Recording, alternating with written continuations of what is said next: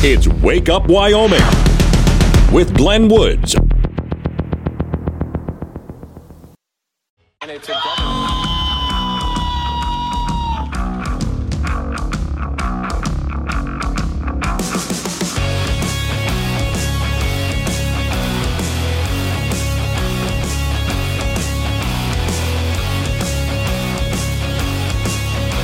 Six oh six the time. It's a Monday.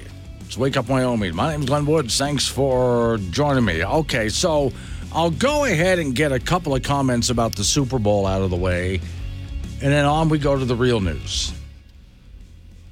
Today's show is sponsored by the original cell phone hairbrush. Talk about looking good. Yeah, and you look good while you're brushing your hair and talking on the phone at the same time.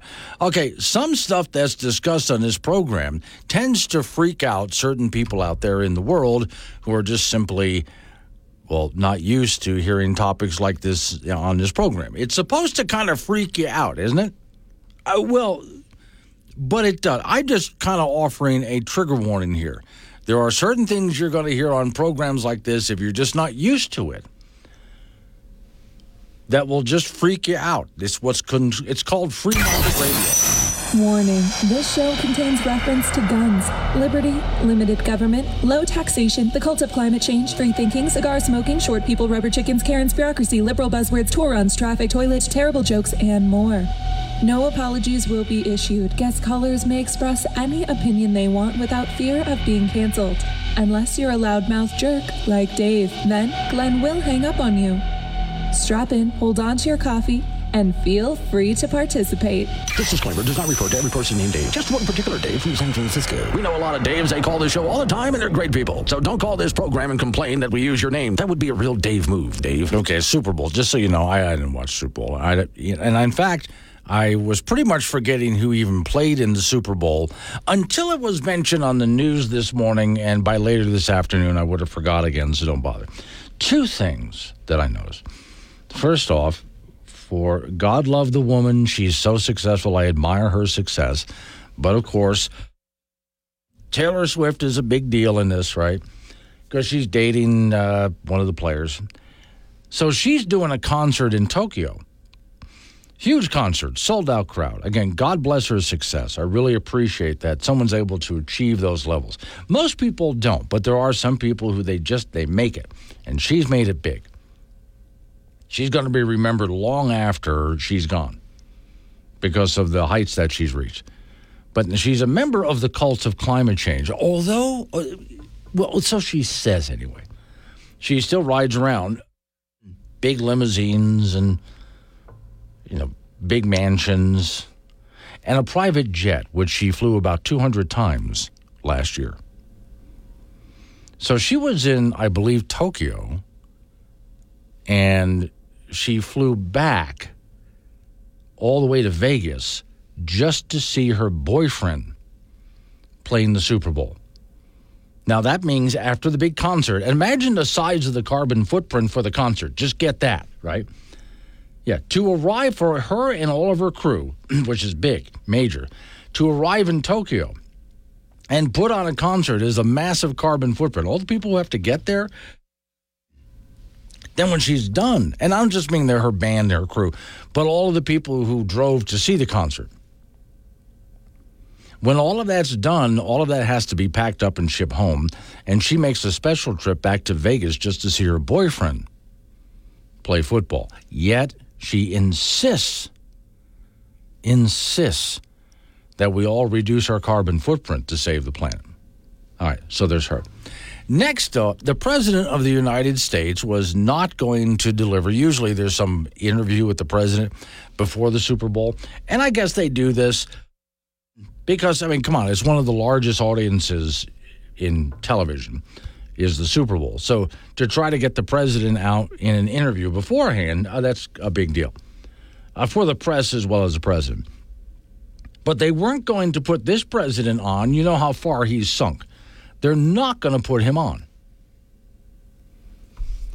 So instead, he delivers a message. Now, I haven't watched the message. Well, I watched part of it and then shut it off. I couldn't stand it. So he decided to do a message about shrinkflation, as he's called it. And you know about this. You've known about this for years. You buy a bag of potato chips, there's few potato chips in it, fewer than there used to be. They've shrunk down the size of certain things rather than reducing the price or whatever. They're trying to save money. So the companies will go ahead and put less in the container. Now, you've known about this for how long? Yeah, this has been going on your entire life. You've known about this. And it's something as a consumer, it's buyer beware. As a consumer, you know when you go to buy something, you're trying to get as much bang for your buck. And if there's some company out there who's screwing you over, trying to provide less of a product for the same amount of money, you're aware of it. And if you're a smart consumer, you'll quit buying that stuff and you'll go to the people who are actually giving you your money's worth. This is what free market capitalism does. People just naturally go to the best value, the best quality, the best value for the best price. That's naturally what people do. That's why we have free market capitalism. So the president decides to deliver a speech on shrinkflation as if this is something you've never heard of before. And he's trying to run this as some kind of a campaign thing that he's going to run on. Excuse me, Mr. President, we've got problems here. We have real inflation, which is part of the reason that things are shrinking, Mr. President, because there's real inflation. Duh. But then, and, and that's your fault, Mr. President. Then we also have a border uh, crisis at the border. And what else can you think of? A massive debt under this president, shutting down major industries, including our power grids. The list goes on. We have major problems. Government involvement in so much of our lives that's overburdensome. The bureaucracy is way out of control. D.C., Washington, D.C. in general, is way out of control. And the president wants to sit down and have a little conversation with you about shrinkflation.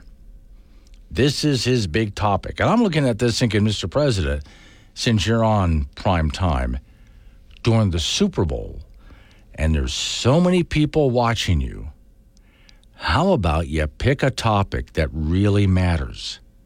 If he had addressed the border, for example, that would have been better. If actually he had addressed inflation, that would have mattered. If he had addressed the national debt and said, we're going to do something about this, that would have mattered. But to turn to us and say, well, you know, those companies out there, and then describe what shrinkflation is as if you don't know, and then say he's going to do something about it. Well, the real answer to this, Mr. President, is don't do anything about shrinkflation. Don't. Don't do a thing.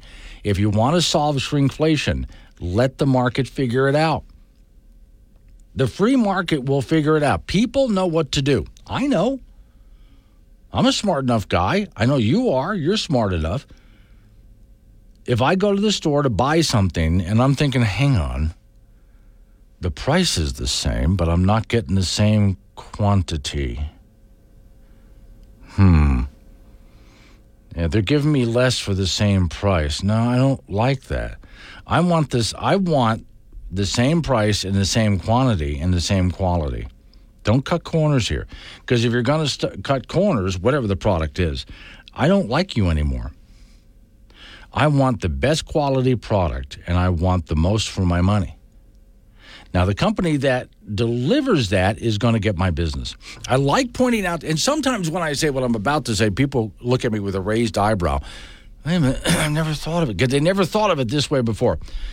The purest form of democracy is capitalism. If you want direct democracy, the purest form of democracy is capitalism. Now, normally people who don't know this, they don't think of it that way. Or the Democrats who like to talk about democracy, you know, majority rules, but then they hate capitalism at the same time. So they have a they have a problem with that in their head. But with capitalism, you get to vote every single moment of every day. Every time you spend money, you're voting. Or if you don't spend money, if you walk into a place and look around and go, mm, no, and walk out, you just voted. You go down the grocery store aisle, you're looking for soup, let's say, and you pick a certain kind of soup because you like the quality and you're okay with that price. You just voted. Everybody you passed up, you just voted against them. So, Mr. President, if you would like to solve the shrinkflation problem, two things get government out of the economy, that'd be one. And two, let capitalism just do what it does. Getting government out of the economy will help reduce inflation. But also, inflation, inflation will be reduced by people just doing what they naturally do, and that's making their own decisions. Morning, Idy John, and Jim and Casper, too. It's Wake Up Wyoming. Who put the toaster oven on six? I mean, that's not even good toast. Four is good toast, five is burnt toast, but six? What were you cremating in my toaster oven? Well, that image is going to stick with you all day. Honestly, he's just happy to be here. Catch Glenn Woods on Wake Up Wyoming, weekdays at 6 on air, on Alexa, and on the Wake Up Wyoming app. 624 is the time. It's Wake Up Wyoming. Okay, so uh, real quick, if you're joining me, I was talking about Joe Biden last night. His speech to the American people, his little message, which is about, I just can't believe, of all things, he picked shrinkage. Yeah, with grocery items that you buy, there's less stuff at the, uh, well, the, th- that fits full size anymore. Not just potato chips. When you go to buy stuff at the store, there might be less. And these are companies that are trying not to raise the price. So instead, they'll skimp on portion size for you. It's okay. A lot of Americans can eat less anyway. Now, I John in Granny Canyon. Joe's upset because the size of his ice cream is smaller. You know, in general, in general, John, uh, shrinkage is a problem for men Joe Biden's age, and not just of the brain. I mean, you figure if he's sitting there, maybe, wait, I think I just solved the problem. Do you think Joe Biden is getting, not just because he's old, but it's difficult for him to think anymore because he's had so much ice cream, there's brain freeze? I mean, that causes shrinkage too, you know, of the brain. But anyway, yeah, that's a big part of his problem is shrinkage. So that's the president's message to you is, you know, those grocery stores, those those food companies out there. Boy, they're making smaller and smaller packages. I mean, come on, that's ripping people up. Joe, you have more important things to talk about. But if you want to stick to that topic, we would not have inflation the way we do if it wasn't for government meddling in the economy. That's what caused it. There's always going to be some kind of inflation, even in a free market. But this massive inflation, which, by the way, isn't over. We're still inflating, just not as fast as when we first started. It was really bad at first. Things have slowed down, but we're still inflating too fast. So nothing has been fixed. If you want to fix it, get the government out of so much of what the government has its fingers in and let the economy naturally do what it does. You got to trust the economy to do what it does. Now, yeah, there will be companies out there that will try deceptive practices. And consumers catch on. Consumers are not dumb, they catch on. They open up a container of something and they notice there's less in there. They can see it. They, you might, they might get away with it. These food companies might get away with it for a little while, but then people start to notice. And so, uh, once again, the free market will fix that problem in the long run as other companies come along and say to you, hey, our product is just as good. And we give you your, your money's worth because of the way we produce it, we're able to cut costs. So we can give you your money's worth. And customers will go to where they can get the best product for the best price. So, sorry, Joe, don't sit there lecturing us about shrinkage at the grocery store. Instead, let's talk about something that really matters. And there's a lot going on with this country that really matters, but this is the topic that he picks. I'll go back and say that again, though, that it really is important to understand. The reason we have the economic problems we're going through right now, if you're driven by, I know you have, car dealerships and seen there's a little bit more stock in car dealerships, but most of it's used cars, not a lot of new cars, and it's very difficult to afford any kind of new car. Thank you, government, because government shut that down. Government shut that down. It, it wasn't the economy that did. It was government that shut down the economy, that closed all of that down. And the auto industry is still trying to recover and could have recovered, but how much now has the Biden administration gotten involved in the auto industry, including trying to subsidize electric vehicles? Government is heavily involved in the auto industry now, and it's ruining it. It's it, the quality and cost of cars is not what it used to be. But the same thing is true for healthcare. When government got involved in healthcare, well, the quality and cost of healthcare and availability of it. I think I'll talk about that right after the news break because it is important to bring up. Healthcare was in much better shape until government decided to fix it, right? 629. Yeah, old sloppy Joe. His brain is our biggest shrinkflation problem, says Jim and Casper. Coming up on 6:30, local news coming your way. Update on your weather forecast. And we'll finish this with the uh, healthcare conversation, how they just totally screwed us over on that, too. It's Wake Up Wyoming.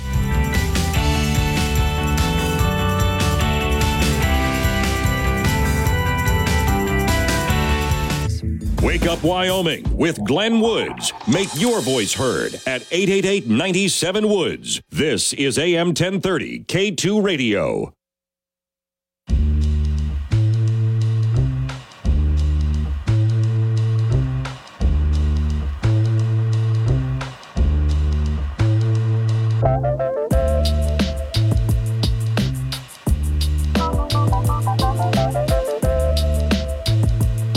Six thirty-six. The time. It's wake up Wyoming. All right, let me know real quick for those people who've been already been with me. Get some other people up to speed who've just joined in. So, yeah, Joe Biden gives a little speech just before the Super or somewhere during the Super Bowl. I didn't watch it, where eh, he's got an opportunity to talk to the American people, and they're not going to do an interview because he can't handle it anymore. Obviously. So they have him do a short message because that's as much as he can do, which ought to make you wonder is there going to be a debate? If Trump wins this thing, and he probably is, then it'll probably be Biden versus Trump in a debate. And how is Biden going to do that? So, what does Biden or his handlers pick as a topic? Shrinkflation. Because it's safe. He can't talk about the border. He screwed us all on climate change. Can't talk about that. Can't talk about the national debt. Can't talk about the economy or inflation other than to lie about it. So he talks about shrinkflation and blames corporations for it. Well, again, they would not be doing this to you, these corporations, if it wasn't for the problem of inflation. Now, Doug in Cheyenne says, been noticing a lot of shrinkflation in my wallet since Joe took office. Chet and Yoder, the broken sigh is the executive branch straight up. Yeah. Well, and I have noticed a lot of shrinkage because he does eat a lot of ice cream, apparently. Yeah, it's caused shrinkage in Biden's brain, probably among other places that I don't want to know about. So I was going to mention healthcare. Now, this has been going on for quite a while. When America had really good quality, affordable, accessible healthcare, is when government was not as involved as it is today. The more government gets involved in healthcare, the more expensive it becomes, the less accessible it becomes, and the less the quality is. Now, you notice the same thing happened with college. Okay, take a look at a college education today. Harder to get one. The degrees are usually useless, outrageously expensive. That's government fixing the college system. Government fixes health care.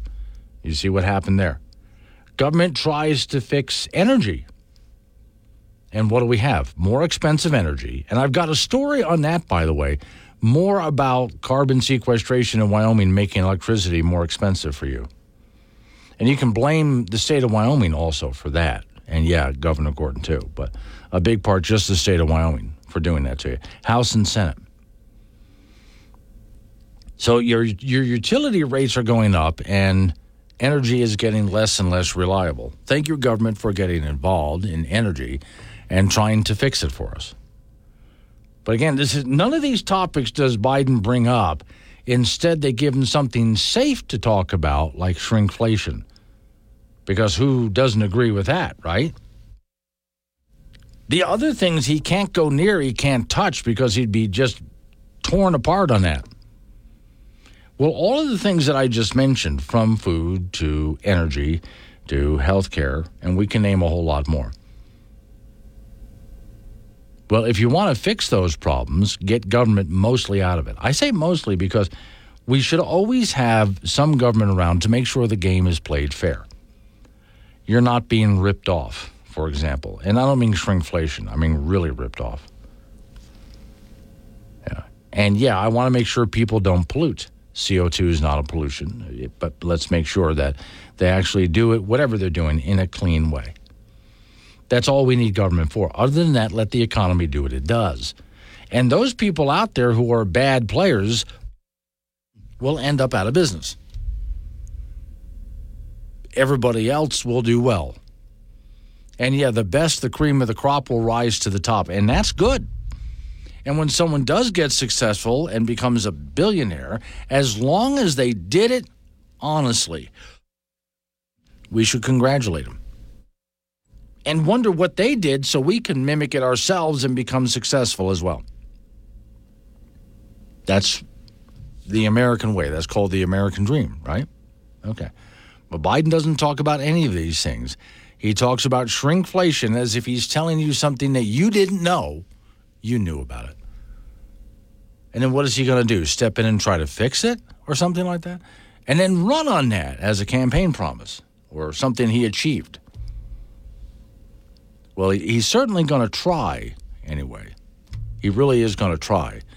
But if that's the best they have to offer, and you know, I'm not big on polls, uh, but I'm not too far off from believing.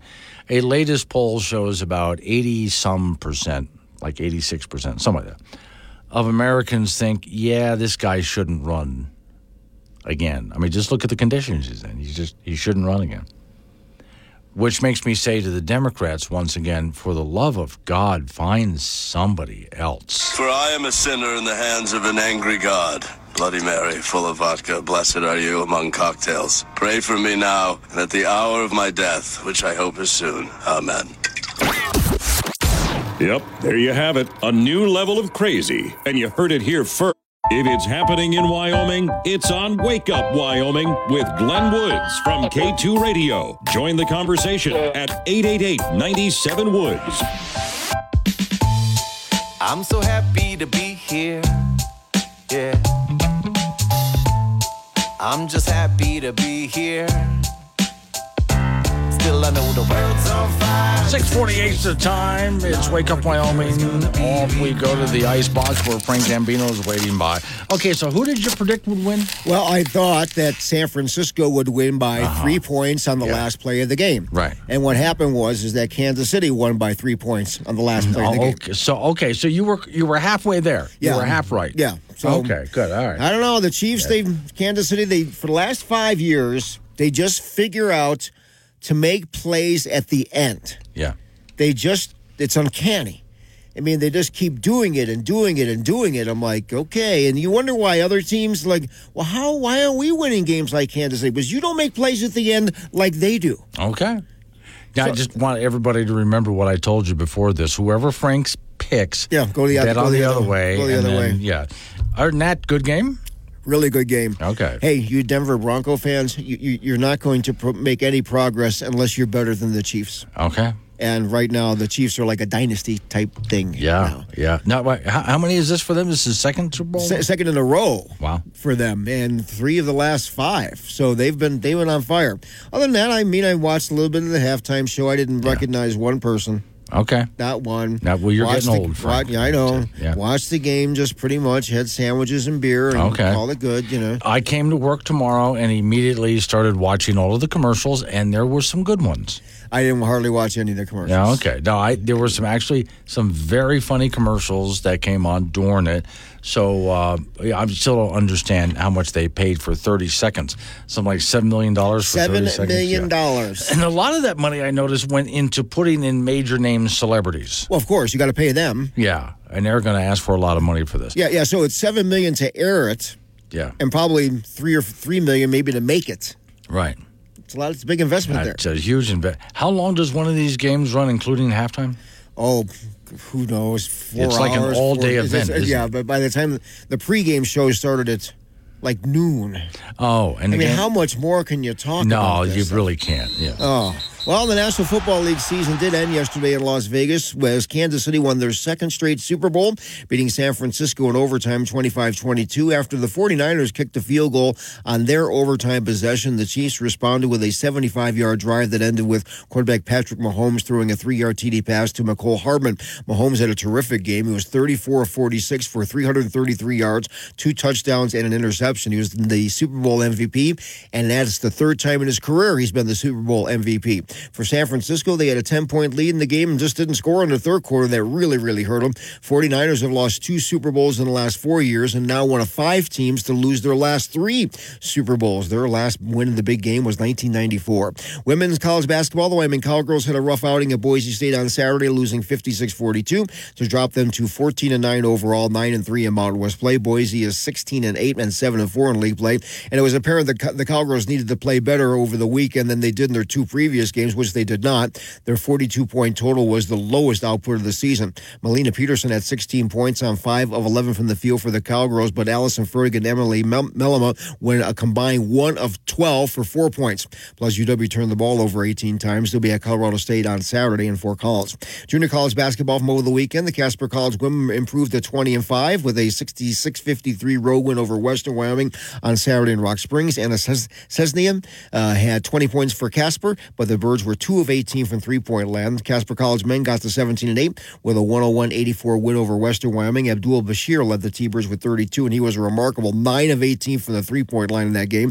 Both Casper College teams will be at home on Thursday to host Gillette College. The Triple C men's basketball team out of Cheyenne lost to Central Wyoming College in Riverton on Saturday, 91-82, so they're 14 and 12. The L Triple C women beat Central Wyoming over the weekend, 72-68. They're 11 and 13, and the Golden Eagle teams will host Eastern Wyoming on Saturday. High school track and field, Casper with a huge meet on Saturday on the indoor circuit. On the girls' side, Laramie took first place in the team standings. Kelly Walsh second, Natrona third. A couple of freshman runners, Laney Berryhill of Laramie and Maggie Matson of Cheyenne East, won events, of the 400 and 1600 meters respectively. For the boys, Natrona first in the team race with Kelly Walsh second, Cheyenne Central third. Natrona's Caden Lee won the high jump as he cleared 6'8 and also won the triple jump at 45 feet 2 inches. Okay, so uh, Super Bowl's over with. We're done with sports for the rest of the year. No, no, no. We're ba- baseball is right around the corner. Yeah, well, what do you- Hooray! What, what do you do between now and baseball? Well, it's going to be like now. Uh, They'll start spring training. They'll be oh, going no, to we got to do spring training. Yeah, they, first, they go to then we get Florida and Arizona. They hang out.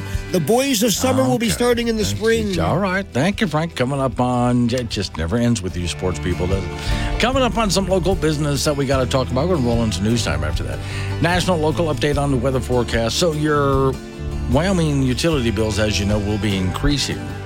And it's mainly, not, all, not entirely, but mainly because of a failed project. And I'll tell you about that up next. Wake Up One.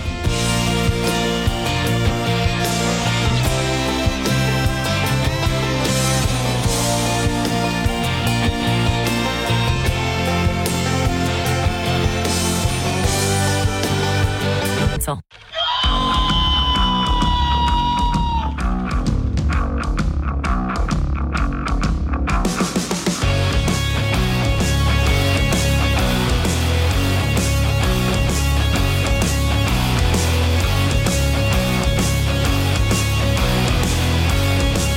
10.06 the time. It's Wake Up Wyoming. My name's Glenn Woods. Thanks for joining me. All right, we'll get into the phones in just a bit. One more thing I want to get out of the way, and I usually like to start a Monday off with something that's at least a little bit more fun to listen to. I've got a little bit of that, not a whole lot. Today's show is sponsored by the original cell phone hairbrush.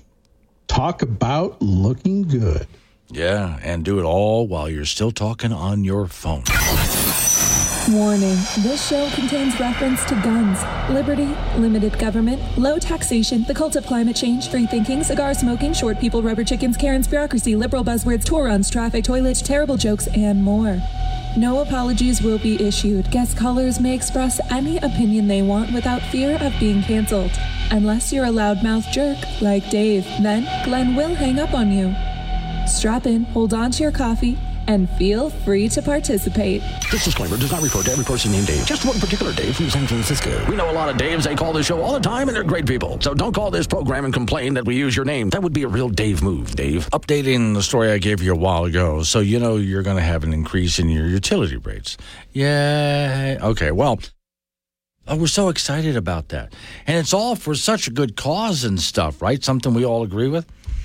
Well, you can thank not just the governor, but your Wyoming House and Senate for this. I have a story for you on the Wake Up Wyoming site. Wyoming utility payers will, are not going to be happy, but starting this month, 145,000 of them will make a down payment on a project that will end up costing billions. If you're thinking, oh, carbon sequestration? Yes. The rate increases due to the state's mandate. Now, the state mandate that was passed by your House and Senate and signed by a governor to get your energy companies into carbon sequestration. And will cost each uh, coal or natural gas plant anywhere from 500 million up to a billion dollars we don't quite know yet to install these facilities. Now i have had an opportunity over the past uh, few weeks here to talk to several people who are members of the house or Senate, both, either one. And I've looked them dead in the eye and said, "Could you do something, if you would, please, for me? Just, I'm just going to ask because I've got someone in front of me who is in the House or Senate. Can we please get the hell out of this whole carbon sequestration nonsense? It's killing us here. It's killing our industries. This is not helping. Well, the update that I have, well, they said eh, some of them said, yeah, I have legislation that would do that. Please get it introduced. All right, so a recent report on carbon capture found that most installations failed outright to capture emissions, or if they did capture any, underperformed. Many such systems have just been abandoned. I have a report that's part of the story that you can click on and read. Okay, so, first off, I have had people well, let me back up and do this. We already know CO2 is not a pollutant. In fact, it's good in the atmosphere. Okay? If anything, we could use more of it in the atmosphere, not less. It's not causing a climate crisis. There's that. But for those people who don't believe that and still want to capture it, well, carbon sequestration, as this report shows, either has failed outright to capture CO2 emissions or underperformed. And many people have, as I've been on the air here, have either called the program or sent me a text on the Wake Up Wyoming app and just flat out said, that's not going to work. You're just going to pump this stuff underground and hope that it stays there? That's not going to happen. It's going to get away. And turns out it does. Now, this whole idea is to appease and the governor, when I had him on the program and asked him about this, he he disagreed with me that this was the plan, but this is the plan. It's to try to appease those people in the cult of climate change because we want to keep using natural gas and coal. Well, if we just capture the CO2, they won't have a problem with it anymore. We can keep using it. Okay. Those members of the cult of climate change don't care. They don't care. They still want us to just not use natural gas and coal. That's it. They don't want it at all. They want to keep it all in the ground. In fact, they hate the idea. Some carbon capture is a good idea because some of you know CO2 can be used to pump more oil out of the ground. Now, in that case, I agree with it. What I disagree with is when government funds programs to capture CO2 to recover more oil. Let the industries do that. Get government out of it. Okay? No more government involved in any of this. This is a free market thing. CO2 is very good at getting more oil out of the ground. Because, and I think most of you know this, when they go ahead and drill and start sucking oil out of the ground, they don't get all of it. In fact, they don't even get most of it. A lot of it's still left down there if there's only some way we could force it up. And CO2 is a great way to do that. Well, the cult of climate change fanatics, they don't like the idea that CO2 will be captured and pumped into the ground to recover more oil because they want to keep that in the ground too. That drives them absolutely nuts. But again, for companies doing this, let them do that on their own. Get government out of it. If a coal power plant wants to sell its CO2 to an oil company, or if they do both coal and oil anyway, then let them. That's their business. Keep government out of it. But let's get back to this for those people who want to pump it into the ground. I want to remind you again carbon capture, and I'm looking at a study here, it was found that most installations that were doing carbon capture either it failed outright to actually secure CO2 under the ground, complete failure, or it captured maybe up to 50% of it and 50% got away. Eh, not good enough because they want it all captured. Several, quite a few systems on carbon capture have been abandoned by other states and other countries.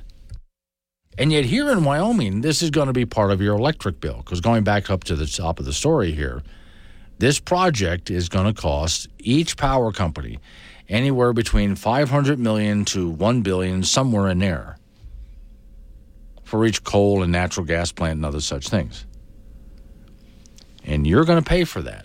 You, the Wyoming consumer, are going to pay for these carbon capture facilities. Now, once again, if you want to know who you can blame for this, well, yes, if you want to point at your governor and say, him, yeah, okay.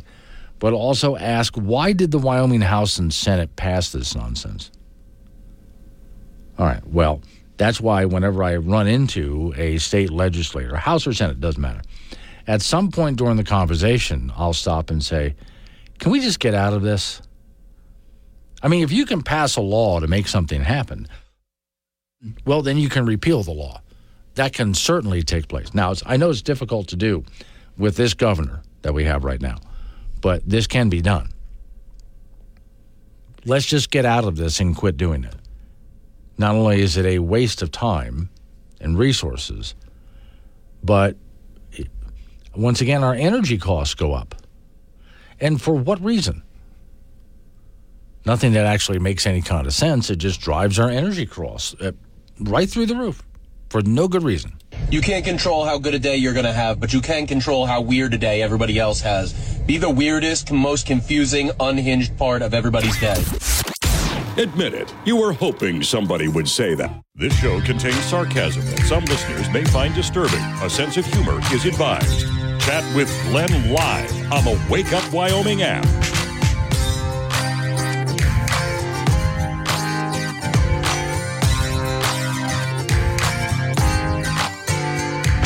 720 is the time. It's Wake Up Wyoming. All right, so I got some, I, I think, uh, interesting news for you on the gun front.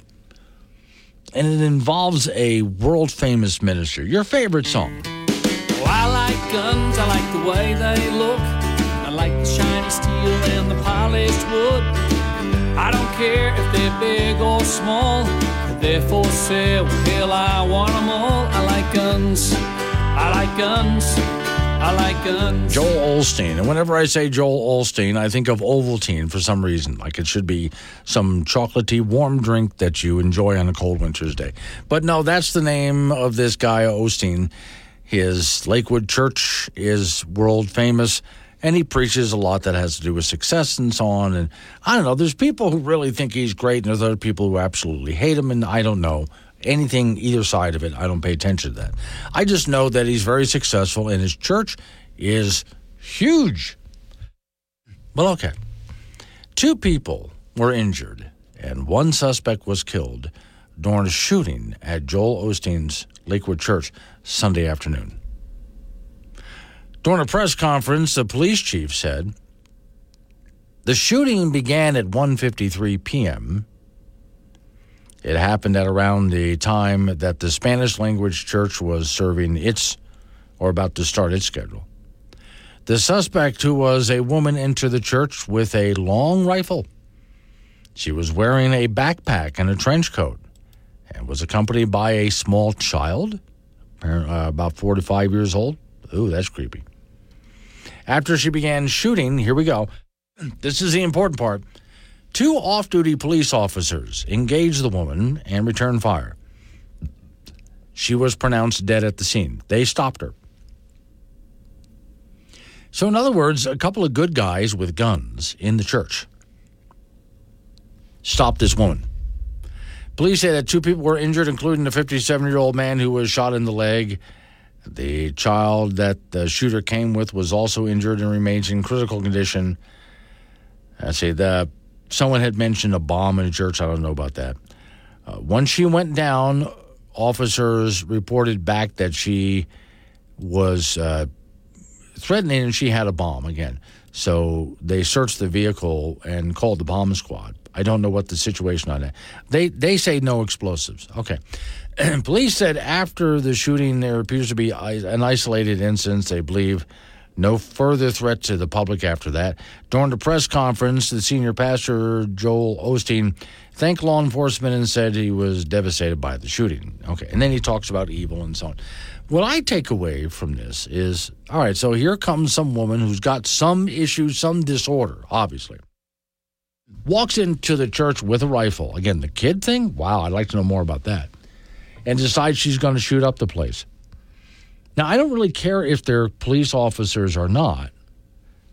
What I see is because they're off duty anyway, but there's, and I know there's no such thing as an off duty cop, but I don't care if they're police officers or not. A couple of good guys with guns stopped her.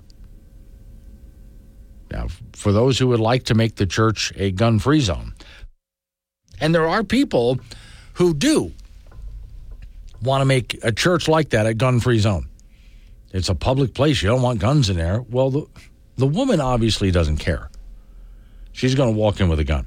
And the only way to stop her is there's got to be somebody else who can shoot back. And this time, two guys shot back. And again, even if they weren't police officers, and this is not the first time I've told a story, there's been other stories where somebody walks into a church intending to shoot the place up, thinking that the church is defenseless and one of the members of the con- congregation somewhere will stand up because they brought a gun into the church and they shoot back and save the congregation. I've told stories like this many times throughout my career in talk radio. So this is not the first time this has happened. So for all of the anti-gun crowd out there, keep in mind the reason that so many lives were saved that day is there were a couple of good guys who were able to return fire. All right, now on that note, New York's oldest gun manufacturer is shutting down in New York. Every one of you gun owners out there knows the name Remington. Remington began in New York two centuries ago. And a generation of workers have turned out rifles, the story says, shotguns, massive firearms factory in the middle of blue collar village in the heart of New York City's Mohawk Valley. Now residents are bracing because Remington is leaving, ending that era. They've been there for so long. In fact, Remington forged his first rifle back in 1816. The nation's oldest gunmaker has announced plans to shutter the facility in the company's originally home, original home, citing steep costs of running the historic plant. They've consolidated their operations in Georgia uh, a state that the company says is friendlier to the firearms industry. They should have come to Wyoming. I know we should have had them here. All right, so they didn't. But once again, this is yet another gun. There's a Massachusetts gun manufacturer that's leaving Massachusetts. There are a couple of California gun manufacturers, one of them located here in Wyoming. And then there's Magpul, who moved up from Colorado into Wyoming. But she has her moving out and getting into the red states where they can continue to do what they do. Okay, so, oh, there's one other, this has nothing to do with guns, but Elon Musk is pulling out of Delaware and heading to Nevada. He has a company there where it's a corporate home for one of his companies. A judge struck down Musk wanted to pay 55.8 billion in a pay package to a the CEO of Tesla. I know that's a lot of money. And the judge said you're not allowed to do that. and Elon Musk is saying I can pay him what I want. And so he's leaving for Nevada so he can. This uh, the physical headquarters in California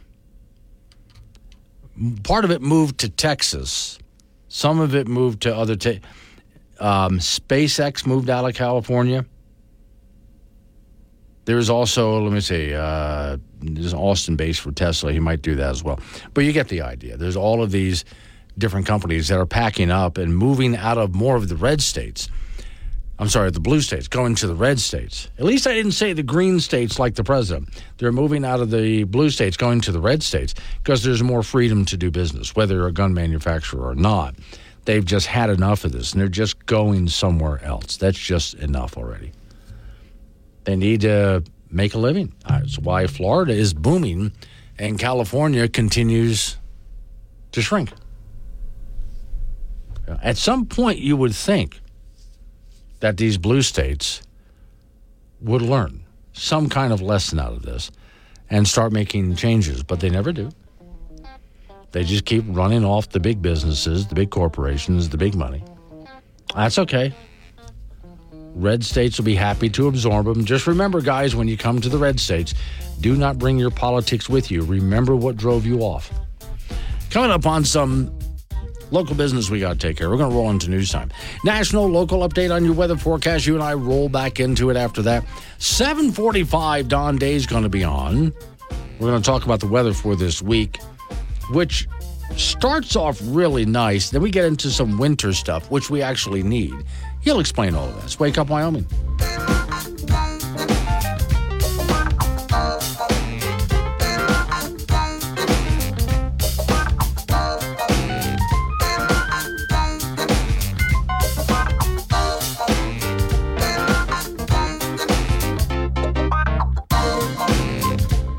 哦。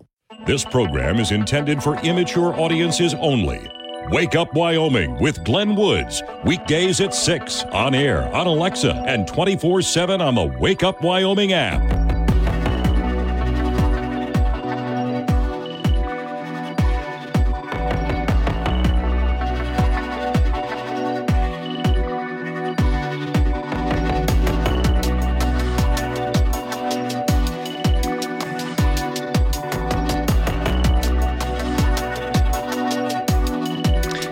Thirty-six. The time. It's wake up, Wyoming. All right. So I was talking. I say, oh, Dan and Cheyenne. I'm listening on the app. Okay. I will go ahead and let somebody know, Dan. I appreciate that. So hang on. Let me send a message to Miss Mary. Uh, okay. And she'll check into it. There you go, Miss Mary. A note from Dan. So okay, uh, I was talking about some uh, companies that are leaving. They're leaving the blue states, not the green states, according to the president. I don't even know what that is. They're leaving the blue states and they're coming over to red states. And my reaction is, come on over, please do start your companies here. Do me a favor, just don't bring your politics with you when you do that, right? And what I really mean by that, I've changed my message a little bit over the years. I'm not trying to convince everybody to go all out conservative or even don't put on a MAGA hat because a lot of liberals don't want to hear that. I know you love Trump, but a lot of liberals don't want to hear that. Instead, I, I refined my message a little bit. Quit voting for big government. Just stop. Look, I've even seen Republicans doing the big government thing. We've seen that here in Wyoming. In, in fact, I started this hour by talking about Wyoming's carbon sequestration plans, which is give big government intervention. If they were true Republicans, they wouldn't be doing that. They wouldn't even get involved in it. Okay? If a company wants to sequester carbon, that's their business. Government doesn't mandate stuff like that. Quit voting for big government. Whenever you see someone or hear someone, a politician, who wants all sorts of big government things, understand that they're the last person that should be in government because they don't know what they're doing. And I've talked about this before. These people don't know they're usually not very smart, highly inept, many times corrupt.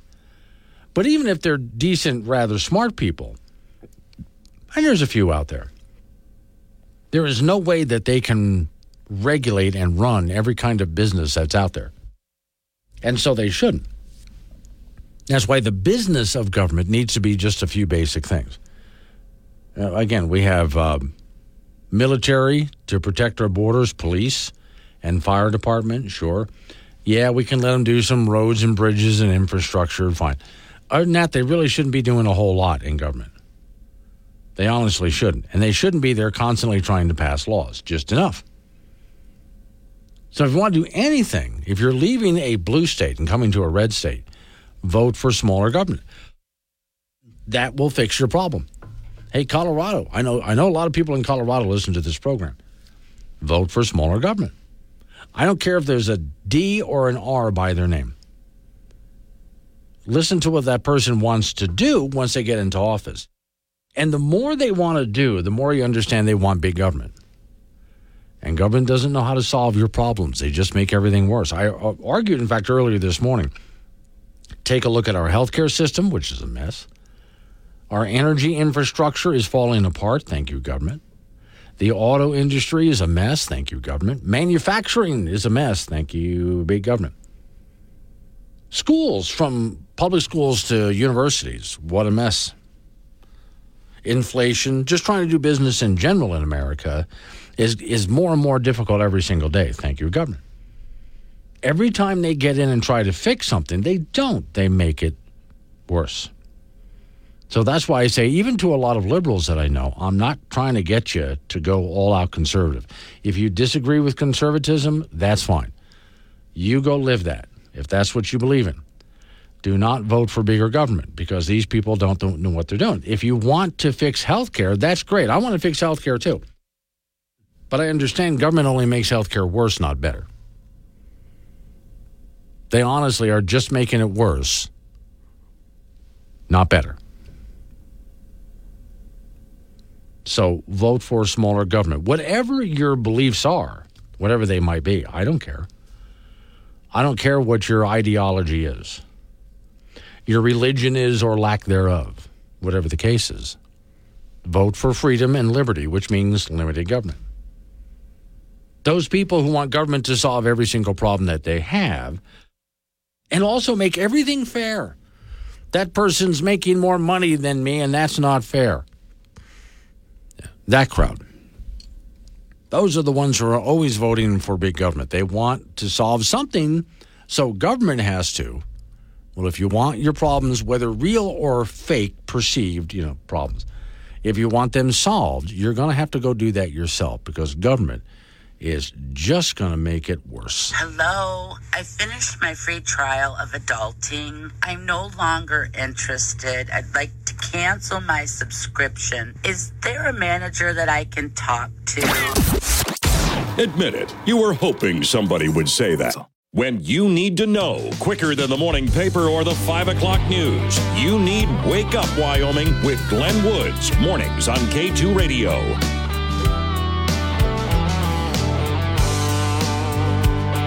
745 is the time. It's Wake Up Wyoming. Off we go to talk to Don Day from Day Weather. Okay, so we start off really, really nice here today, don't we?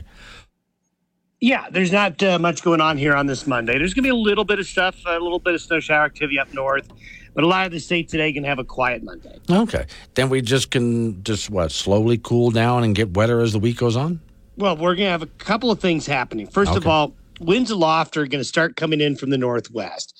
That is going to push a system out of Montana into northern Wyoming later today and tomorrow. Hence, that chance for some snow showers up in the the northern part of the state.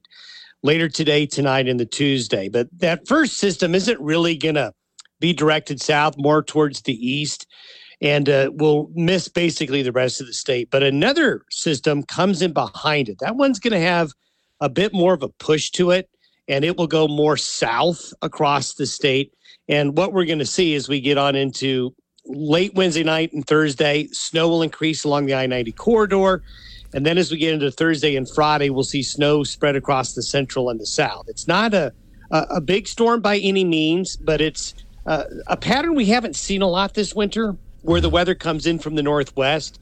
So this is going to make it colder. And uh, by the end of the week, most areas of the state will have some light to moderate snowfall. Again, not a big system, but uh, travel later in the week is going to be impacted by this. system. But isn't that typical for this time of year? It really is. I mean, we're very much in a pretty typical uh, pattern here for the middle of February.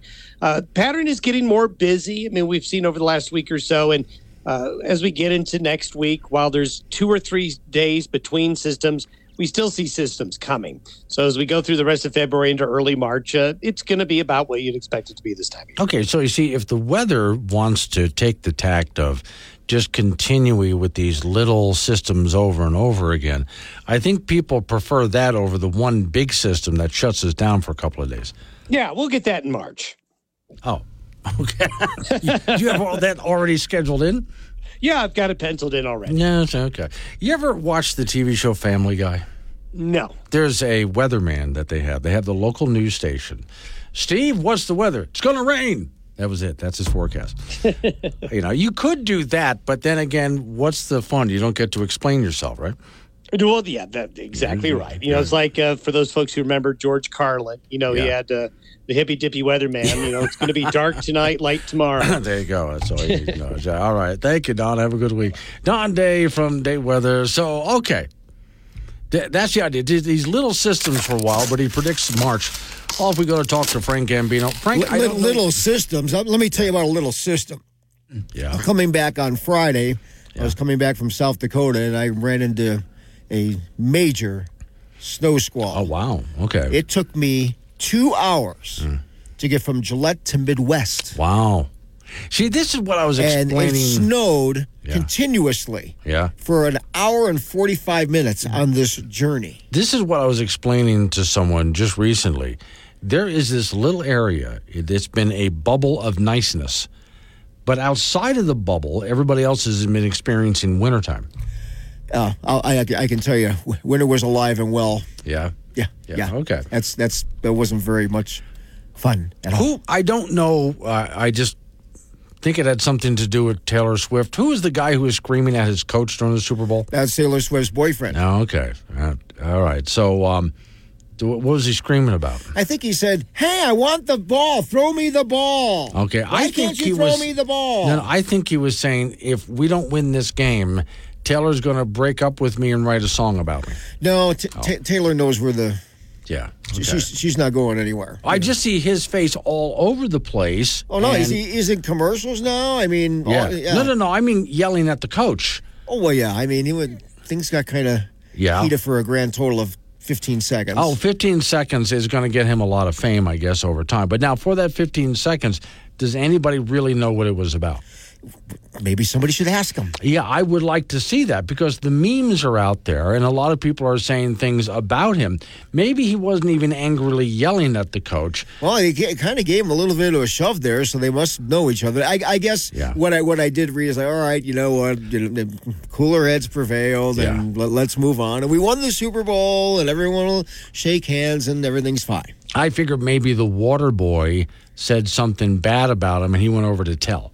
No, I'm thinking uh, it was something with the offense. Say, hey, um, I need to have the ball thrown to me. Okay. For us to win. Now. I don't know which side he's on. Did he win?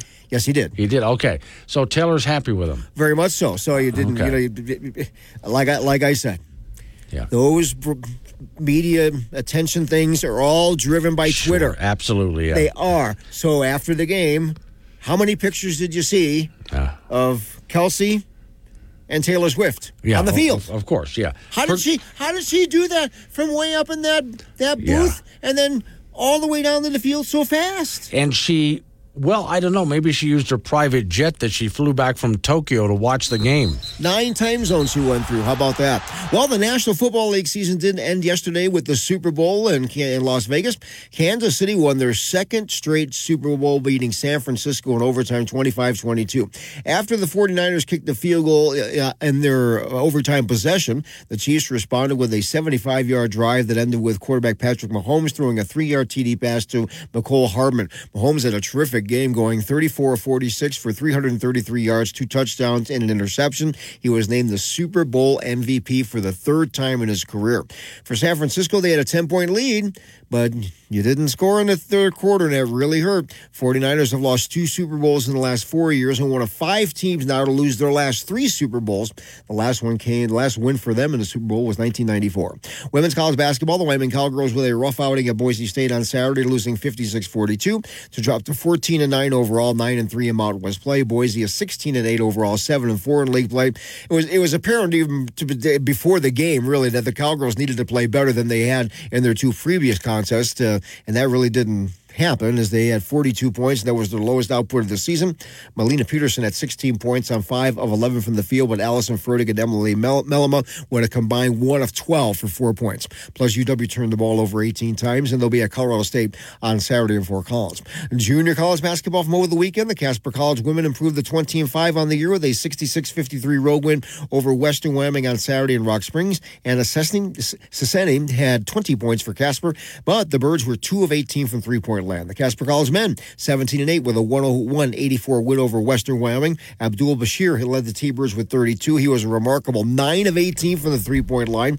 Both Casper College teams will be at home on Thursday to host Gillette College. The LCCC men's basketball program out of Cheyenne lost to Central Wyoming College in Riverton over the weekend 91 82, so they're 14 and 12. The LCCC women uh, beat Central Wyoming over the weekend 72 68. They're 11 and 13. The Golden Eagle teams will host Eastern Wyoming from Torrington on Saturday. High school indoor track and field. Casper had a huge meet on Saturday. On the girls' side, Larry took first place in the team standings with Kelly Walsh second, the Natrona third. A couple of freshman runners, Lady Berryhill of Laramie uh, and Maggie Matson of Cheyenne East, won events, the 400 and 1600 meters, respectively. For the boys, Natrona took first, Kelly Walsh second, Cheyenne Central third. Natrona's Caden Lee won the high jump, and he cleared 680. Also won the triple jump at 45 feet 2 inches. Okay, so is there a lull between now and spring training, or does spring It'll training? Be, they're, they're going to, those guys are going to start reporting here like soon, if not now. Okay. So, so they'll start playing those games, and the season basically starts the first week of April. you Yeah. know? So we do have basketball and hockey. Okay, at least you have something, Oh, Frank. there- I mean, oh, no, there's no gaps. None. Okay. None. all right. There's I always something. don't want to see you downstairs pacing back and forth, waiting for the next may- Maybe you do. Know? Yeah, maybe. I don't know. Thank you. Coming up on some guy gets lonely if he doesn't have sports. It's Wake Up Wyoming.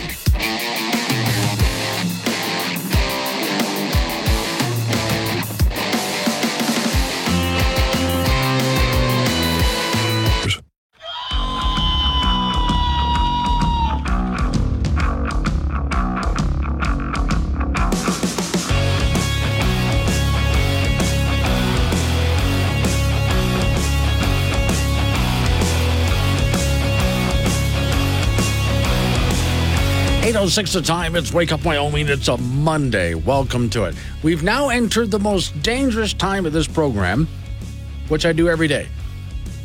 Many hosts only give you open phones on Friday. For me, there's a little bit of it every single day, which means at this time you can go ahead and change the subject, interrupt me if you have to. That's fine by me. Warning. Wake Up Wyoming is about to enter daily open phones. This means that anyone will be allowed to call in and talk about anything. I mean, imagine if we actually allowed you on air to say anything you wanted. Scary, right? Well, we're just that brand of crazy. If you are offended by what other people think, then maybe you want to tune out right about now. Just saying. If you should choose to call, just remember the more funny and interesting you are, the longer Glenn will keep you on the line. Obnoxious jerks will be hung up on. Dave, all right, strap in and let's do this thing. Triple eight ninety seven Woods the phone number. That's eight eight eight ninety seven W O O D S. You can talk about what I'm talking about. Change the subject. Fine by me.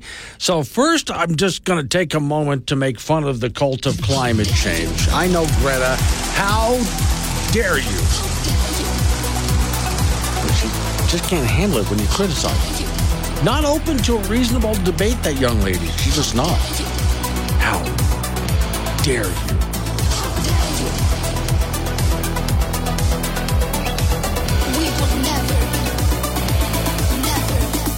So, okay, this is a guy that I've been following for quite a few years. His name is Remy. And Remy is a real libertarian kind of guy, so oh, my kind of guy. And he just put together, he does parody songs and rap and stuff like that. So, multi talented. This one in, is making fun of the Just Say No to Oil crowd. So, these are the protesters, mostly in Europe, but they want all petroleum kept in the ground, all oil, all of it. It all has to just be kept in the ground, never drill or suck any more oil of the ground out of the, at all, never. And they don't realize what they're asking for. They don't understand how much of their lives are run by this stuff and where we would be without it, which is where Remy's coming from. Yeah, yeah, yeah. Yeah. We're here to protest your immoral use of oil. Despite the fact there's oil all in my chain. My chain. Oil all in my ring. My ring. Oil all in my watch. My watch. Don't believe me, just watch. Look, look, look. Don't believe me, just watch. Look, look, look. Don't believe me, just watch. I got an old hat and an old shirt, two oil signs, I'm holding them. I got socks, shades, and shoes on, all made up petroleum. There's oil in my gummies. So all in my tummy. My tummy.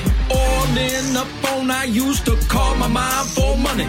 The ink on my sign, all these lenses for my side, all these pants and this asphalt, this glue I glued my ass all, this all all of my chain, my chain, all all of my ring, my ring, all all of my watch, my watch. Don't believe me, just watch. Lugga, lugga, lugga. Don't believe me, just watch. Lugga, lugga, lugga. Don't believe me, just watch. My name's Protester 2 and people tell me that I'm crazy. But I'm not a bro who's loco, no, it's just that I am lazy. I was sitting at home stoic. My friend called before you know it. You know he it. said, bro, get down here quick, they just made sitting down heroic. So I grabbed my old keys, all sunscreen, all wallet, and backpack. And if I reincarnate as a pod, I call the kettle black. Got in my oily EV and slammed the oil painted door and started judging all of you through my petroleum bullhorn because there's oil all of my chain, my chain, oil all of my ring, my ring, oil all of my watch, my watch. Don't believe me, just watch. Look, look, look, Don't believe me, just watch. Look, look, look, Don't believe me, just watch. I'm late to work, I'll get fired. My patient's dying. Look, you all should have thought of that before. I never read a book. I do not have colon cancer, no, for certain that's a fact I can't confirm because I spent life with my head squarely up my. So, the gist of that was everything that these just say no to oil kids are protesting is made from oil. Everything they're wearing, even the bullhorn they use and the cell phones that they protest with, all made from petroleum. Go ahead and throw some soup at a famous painting. Hey, uh, where would all of that be without oil? That soup can, the soup inside it, all that kind of stuff. Can you make that with oil? Yeah, but you're not going to be able to show up in a grocery store and buy it in a can. Surprised didn't make homemade soup. Oh, but then they would probably have to cook it on natural gas or something like that. So that would just drive them crazy. Now, they're not the only people who believe in the end times apocalypse. So put on your respirator and let's fix that generator. And while we're out, we'll mend our fences too. See, I'm not afraid of dying, just got reasons for surviving. I want one more day in the apocalypse with you. So a poll was said. Yeah, I know. You, I'm not all that into polls, but sometimes it's kind of interesting what they ask. So I look at them. Is doomsday inevitable? Majority have no faith in government. That's good. I wish they would vote more like that.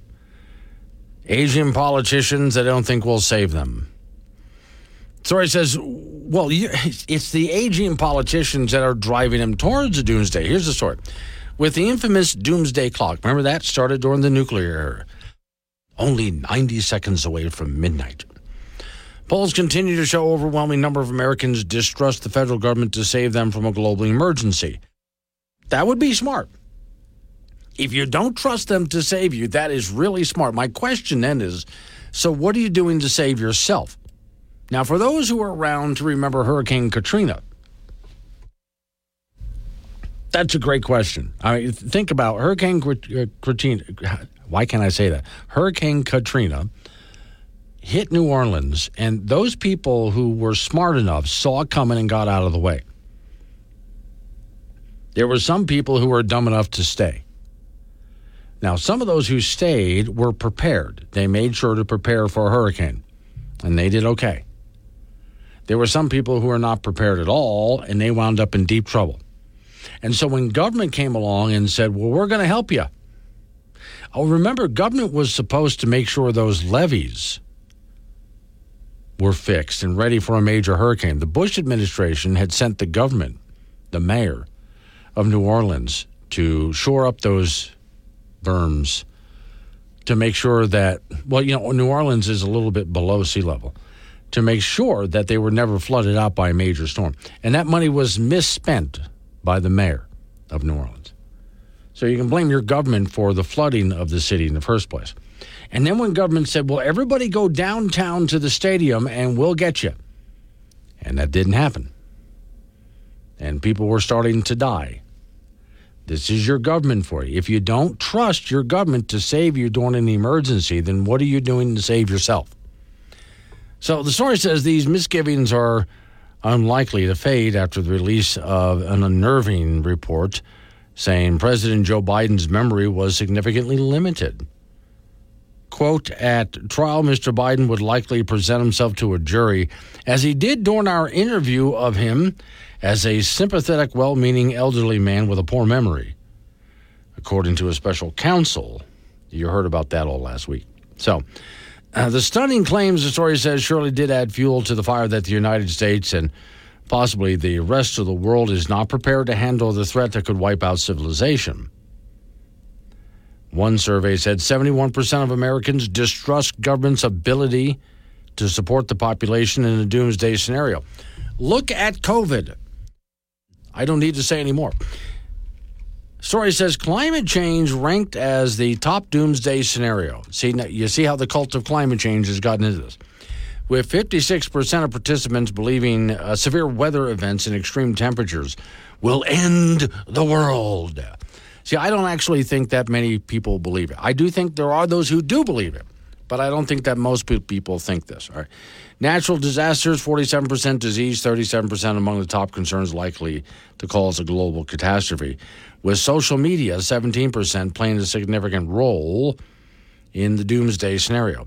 According to the May 2023 poll of 6,200 American respondents, in Arizona, they had the highest levels of distrust of federal government's ability. Hold on, hold on, hold on. Arizona beat out Wyoming. We should have a higher mistrust of. All right. Kansas, 78% of the people in Kansas mistrusted the government. Alabama, 77%. Pennsylvania, 77%. Oregon, 76% of Oregonians distrust the government. Interesting. Okay, so we're not, Wyoming's not mentioned in there. I doubt they really did a survey of us in that case. Because I think if they had surveyed the people in Wyoming, we would be probably at the top of the list, or we should be. I mean, if we're not, we need to fix that. 911, hello, I think my friend just died. Okay, I understand. First things first, make sure he's dead, okay? Okay, I got it. Okay, now what? Well, that image is going to stick with you all. Wake Up Wyoming goes anywhere you do with the Wake Up Wyoming app. Free download for Apple and Android. This is K2 Radio.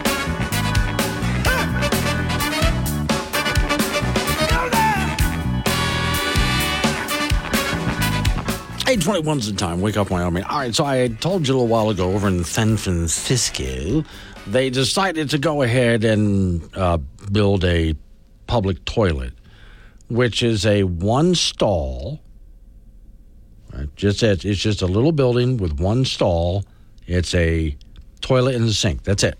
And years go by, and they're going to spend millions of dollars on this thing. A lot of, I mean, uh, what was the last number I gave you? Like $8 million, something like that? Yeah, and they're still planning, not planning to get it done until like 2025, maybe later, though, but they've been working on this for years. And it's not that hard to do. Now, I'd ask you guys who are in the construction industry if I was a mayor and we needed a little toilet facility, a permanent structure in a park. So I decide to take bids. We don't need to have some big county commission meeting on this. We don't need to have committees. We want a public toilet there. All those in favor? Yeah, okay, I got this. As your mayor, I got this.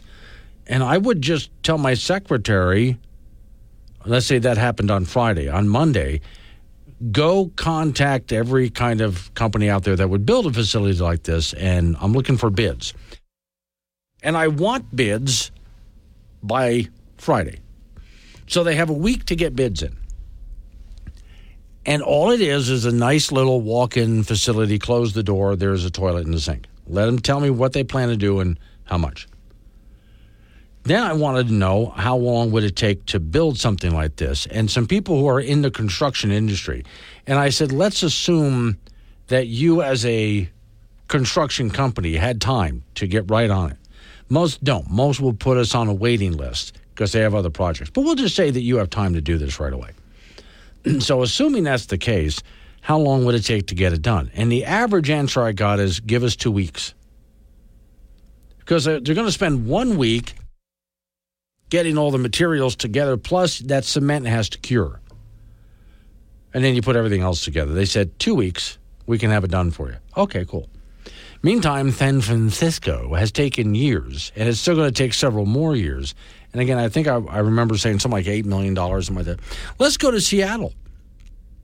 Seattle is going to spend 1.8 million on an all-gender waterfront bathroom facility, whatever that means. Well, let's see. the city of Seattle will spend 1.8 million to construct an all-gender bathroom facility near the waterfront. The facility will consist of six individual all-gender stalls, including a accessible stall. The breakdown 1.8 million facility sees about $300,000 for each all-gender bathroom stall. Notice how they have to put it that way. But each stall for someone to go in and do their business when nature calls. $300,000 each. Waterfront Seattle called the Center Square, which is a news organization, in an email said that the 1.8 million is being awarded to a construction company funded by a mix of local improvement director uh, boards and other city funding. As okay, funds, and they talk about where the money's coming from. Not all is coming directly from the city. Funds from the Seattle Office of Waterfront and Civic Projects construction is planned to begin. They're going to begin construction in 2024. And they say it'll take about nine months to complete the whole thing. In a statement, Director of the Waterfront Civic Projects said the city's waterfront park will attract many thousands of visitors around the world. And the six stall bathroom facility will ensure public spaces provided for when nature calls. The restroom will be situated Uh, adjacent to, and it talks about where it is. You and I don't know. And the restroom facility, when it's completed, will be staffed part time 7 a.m. till 10 p.m. The restroom will be cleaned and maintained daily. And why the staff? And locked outside door and operating hours. And see, they expect to get this done by early 2025. I bet they don't. But once again, this is what happens when government goes to build a toilet facility. So they're expecting about $300,000 a stall.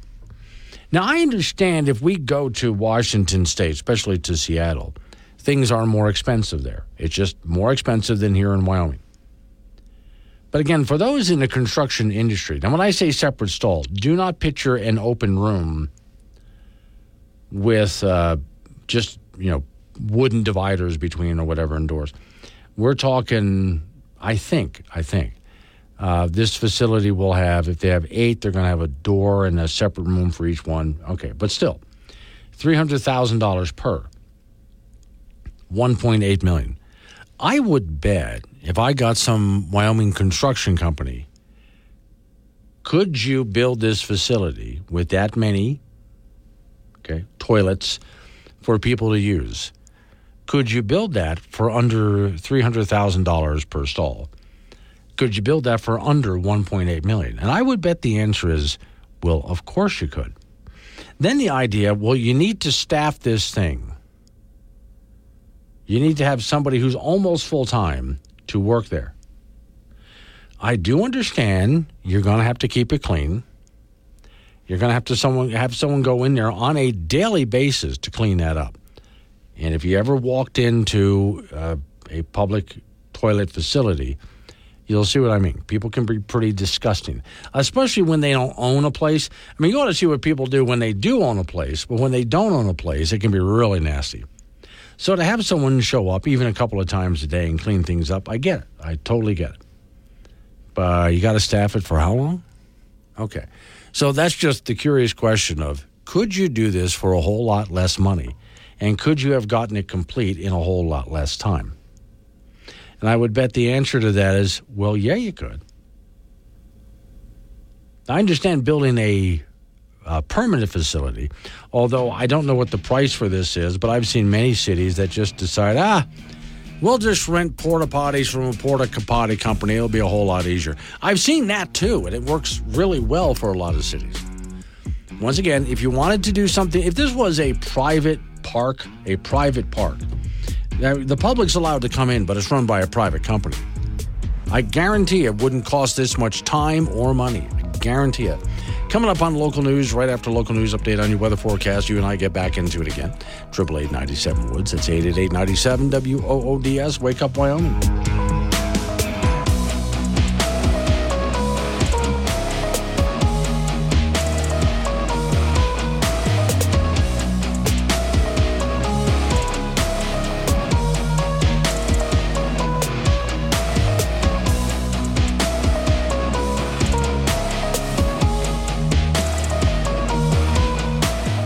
Got something to say to Glenn? Use the chat on the Wake Up Wyoming mobile app and get your opinions straight to the studio with K2 Radio.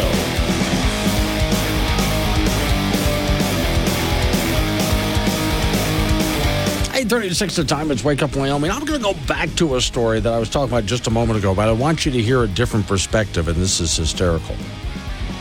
To me, it is anyway. I was talking to you folks about here in the state of Wyoming how the electric uh, bill is about to go up, and it has a lot to do with not just uh, you know wind and solar, which is not cheaper energy by far, and it's definitely not cleaner or greener or sustainable.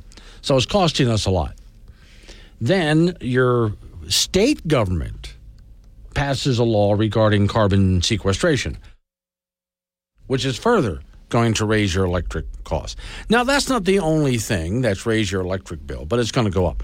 Okay, from Wyoming Public Media, you know they're going to try to do backflips to get this story out the way they want you to hear it.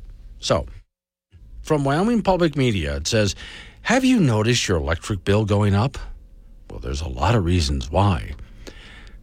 Everything from volatile fossil fuel markets to extreme weathers to efforts to save Wyoming's coal industry, which have all been thoroughly covered by WyoFile. So, state lawmakers are proposing several bills for the upcoming budget session. They aim to keep rates affordable and electricity reliable. But some say these efforts are making it more confusing. Story says many of these bills sprang out of a historic rate hike request in the past year. And you guys all remember that one, right? So the state's largest utility, Rocky Mountain Power, proposed an almost 30% rate increase to Wyoming customers' electric bills and so on. And a lot of people were horrified. All right, so skipping ahead here. Increasing the cost is a real burden for people. Wyoming uh, Public Service Commission tries to balance the burden while also trying to be fair to the utility, like uh, allowing them to recoup costs and make a little profit too. Why should they make a little profit? I'm okay with them making a lot of profit. That's okay. They're a business as long as they do it honestly. All right. The commissioner's chair, Mary Throne, explained in a past meeting that they can't negotiate better deals for ratepayers. Quote, when the evidence supports a rate increase, the commission lacks the authority to deny the application for that rate increase. So let me just pause right there. So, hey, Wyoming legislators, would you like to cut back on that rate increase that we out here in Wyoming have to pay? I can tell you one surefire way to make our utility bills cheaper right now end carbon sequestration. That's one. Two, quit artificially supporting wind and solar. Let them make it on their own. That would help a lot right there. All right, so the story says from Wyoming Public Media ultimately, Rocky Mountain Power's rate gain hike request was scaled back, partly due to the calculation error on the company's part. Please. It was not a calculation error on the company's part. The company's going to put out as much as they can. It's negotiation, like when you go to buy a car or a house. There's what they're asking for and what they know they're going to have to negotiate down to. But the threat of such a giant hike was too close for comfort for lawmakers. So, quote, all right, welcome to another special session. Jared Olsen, Republican Cheyenne. Joint Corporations Elections and Political Subdivisions Committee. They, we've got a pretty aggressive agenda in front of us. We have to work through it this morning, he says. So lawmakers spent days crafting bills that attempt to regulate what kind of cost a utility can pass on to its customer. Attorney Shannon Anderson is with the Powder River Basin Resource Council, an advocacy group, and they've tracked the bills closely she said there uh, it's a good faith effort, sort of like trying to address the issue of how do we better protect Wyoming utility customers from outside forces that may be impacting utility rates, Anderson said. But she added that to some extent, it's already doing well, what they can with these bills. The legislators just need to kind of let them go and do their job like Senate File 22, which requires the state to create standards for what is reliable electricity. So this one comes from the idea that uh, really a misconception, the story says, of some degree or more on renewable energy is going to be less reliable for customers. Hang on, let me back that up. so this woman says, so this one comes from that idea and really a misconception to some degree that the grid is more dependent on renewable energies and is going to be less reliable for customers. Well, I will say this. We do know, first off, renewable energies are not renewable. Quit calling them that, they're not. And they are less reliable and more expensive. So we have reason to be concerned. Basically, there's concern over how consistent wind and solar can be. Some lawmakers think that traditional power is more reliable. Several other bills uh, get a general trust about wind and solar. Well, okay, fact of the matter is, coal and natural gas are more reliable. They are, obviously. Uh, then there are other bills that try to prop up uh, organic fuels. It says fossil fuels here, I'm correcting it. Like Senate uh, File 25, which deals with utilities retiring coal plants. With that, there comes this is a quote some uncertainty about actual decommissioning costs of the coal plants. I don't even care about that. We need affordable, reliable energy, so coal and natural gas. So the bill requires a third party to study what the actual cost might be. Uh, quote, it's really duplicative of what the utility already does, the commission said. So the broader concern is that by further regulating utilities, it could have unintended, uh, unintended effects. Something that looks like uh, on its face it's going to benefit customers, said Sam Shumway, director of AARP. But ultimately, it's just increasing costs for the utility, who then turns and passes it on to the customer and ends up. Ricky, uh, pause again here. You see what they're not getting into? what is causing the rate increases? We talked about this at the beginning of this hour. What is actually causing rate increases?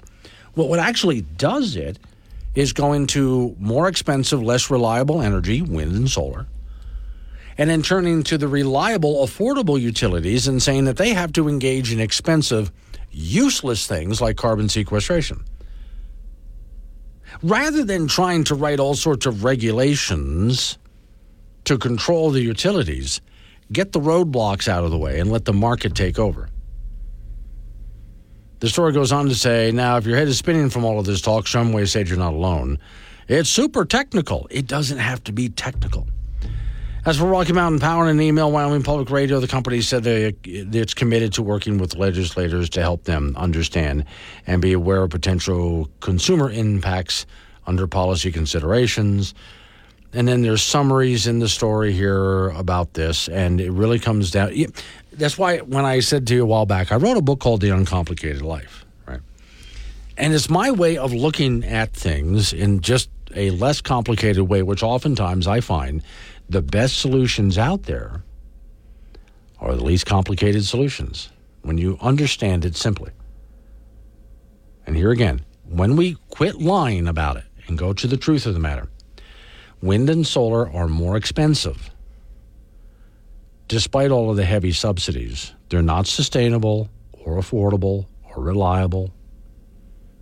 That's a big part of the problem right there. So quit artificially supporting them.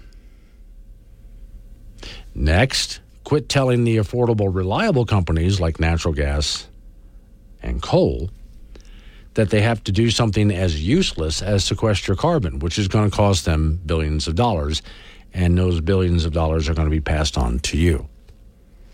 Solve that, and our utility prices are not going to continue to go up. In fact, they might even go down quite a bit. 845, wake Local and mobile across Wyoming and beyond with the Wake Up Wyoming mobile app. This is AM 1030 K2 Radio.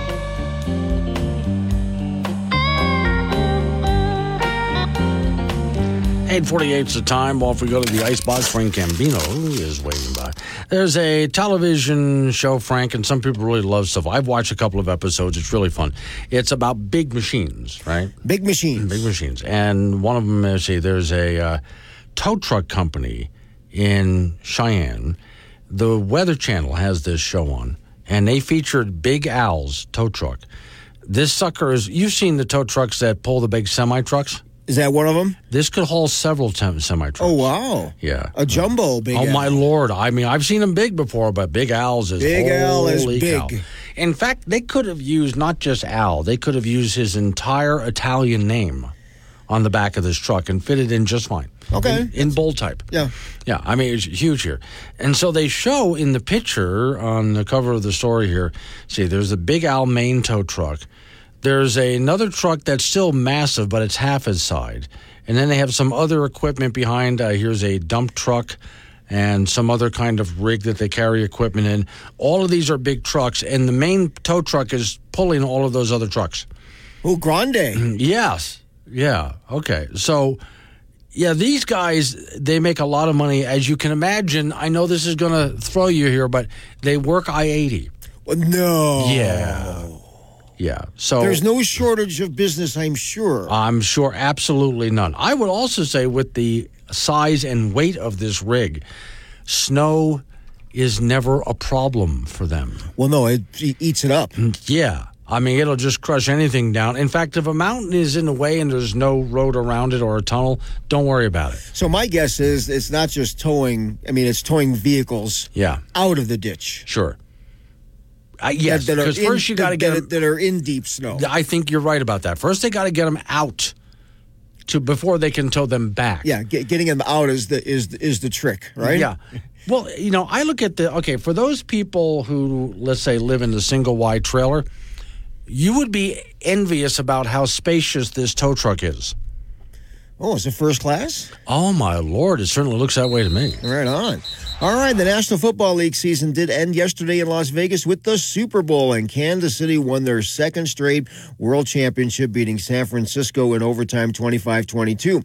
After the 49ers kicked the field goal on their overtime possession, the Chiefs responded with a 75 yard drive that ended with quarterback Patrick Mahomes throwing a three yard TD pass to Mecole Hardman. Mahomes had a terrific game 34 of 46 for 333 yards, two touchdown passes, and an interception. He was named the Super Bowl MVP MVP for the third time in his career. For San Francisco, they had a 10 point lead, but they didn't score in the third quarter. That really hurt them. The 49ers now have lost two Super Bowls in the last four years and now one of five teams to lose their last three Super Bowls. Their last win was back in 1994. Women's college basketball, the Wyoming Cowgirls had a rough outing at Boise State on Saturday, losing 56 to 42 to drop them to 14 and 9 overall, 9 and 3 in Mountain West play.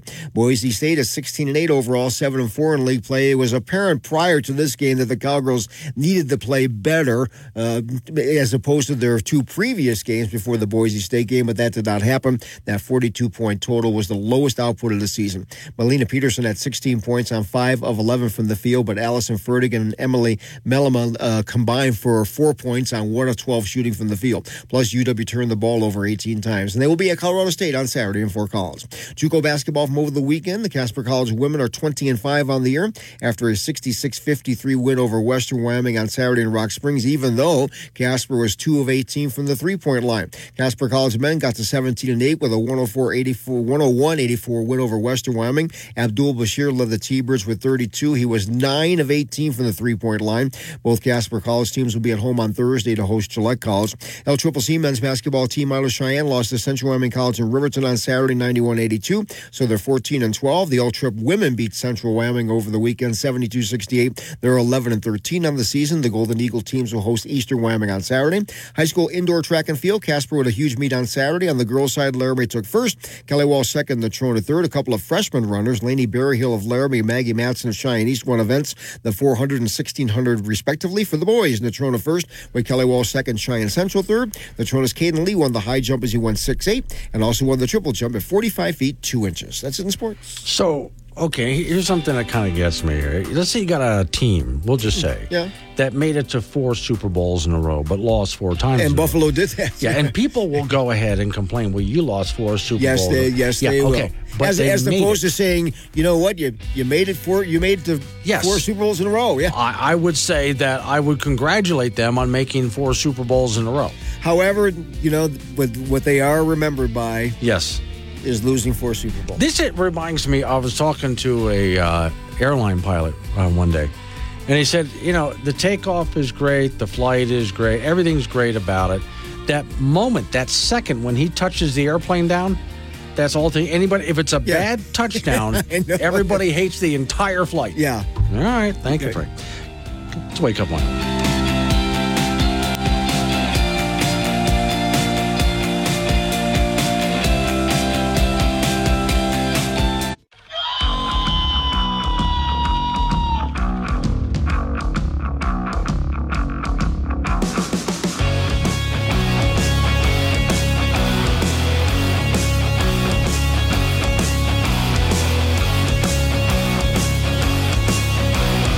Nine oh six the time. It's Wake Up Wyoming. My name's Glenn Woods. Thanks for joining me. It's a Monday and open phones. Triple eight ninety seven Woods is the number. As you know, we're in an election year, and because of that, a lot of you are going to get on social media if you haven't already and get really political. As even as we get closer, especially as we get closer toward different races that are going to happen in your community and across country. And unfortunately, you're going to have to have a lot of these discussions on social media, and they're not going to be cooperative. Today's show is sponsored by the original cell phone hairbrush. Talk about looking good. While you're talking on the phone, you could be brushing your hair. So, okay, Zuck Zuckerberg wants you distracted, says Breitbart News. Instagram threads to stop recommending political content. That's the first thing they're going to do. Well, here's how it works. I do play around on Instagram because, you know, for me, social media is a couple of things. Well, one, it's part of what I have to do in this business, in media business, to reach out to people. We have to use social media. So I do that. Also, between friends and family and other people who just have common interests like I do, it's a great way just to chat with people. So I like social media for that. What I don't trust social media to do is if I want to say something that's actually important, that they're going to let other people see it. Now, for Instagram, for those who don't know, Instagram is primarily communicating by pictures and video. So let's say you go somewhere interesting and you see something interesting. Take a picture of it, post it on Instagram for everybody to see. It's quick communication. You hold up your cell phone, you go click, then you just send Instagram, and there you go. That's it. And for those people who are, and I get this from time to time, well, I'm not tech savvy. There's no tech savvy. You hold up your phone and you push the button that takes the picture. And when the picture pops up, which happens instantly, you just select it to go to Instagram and it goes and posts it on your account. You're done. There's no tech savvy here. That's it. And people can see where you are and what you're doing if you want them to, right? Or you can go to other social media platforms where you can carry on conversations with people and post a lot of text and things like that. Mark Zuckerberg's Instagram threads will no longer recommend political content on their media platforms. Now, here's the next thing. When you're using social media, social media it has some artificial intelligence involved. It takes a look at what you like to look at, what you click on, what you like, what you share. Based on that, it recommends more of it. Hey, the internet's a big place. Here's some more people and organizations that are posting things that you seem to be interested in based on your traffic. So the first thing they're going to do is not include any political conversations. Don't follow these people. Don't even we're not even going to acknowledge that they exist quote, if you decide to follow accounts that post political content, quote, you know, we don't want to get between you and their posts, but we also don't want to proactively recommend political content for you to follow, they said in a press release. Well, okay, hang on. Part of that's not true. Because I can go ahead and post something that's funny. And, you know, I, I do that all the time. I think of something funny. I make a meme out of it I post it. And it gets a lot of traction. It goes all over the place because people think it's funny. But if I post something, and yeah, if you can imagine, I've got thousands of followers, right, on, on Facebook alone. Just because of what I do, because I'm in the media business. And so if I post something, thousands of people see what I posted. If I post something that's political in nature, or just something in general that Facebook disagrees with. Nobody seems to see it. Really interesting how that works. And when I first started noticing that, I was at this is some years ago. I started asking other people, "Does that happen to you?" Oh yeah. Story says the Meta owned social media platform suggests that this uh, change is being made because, quote, we want Instagram and threads to be a great experience for everyone. Yeah, but that's what some people want to get into. Instagram added that the change also is an extension of our existing approach to how we treat political content.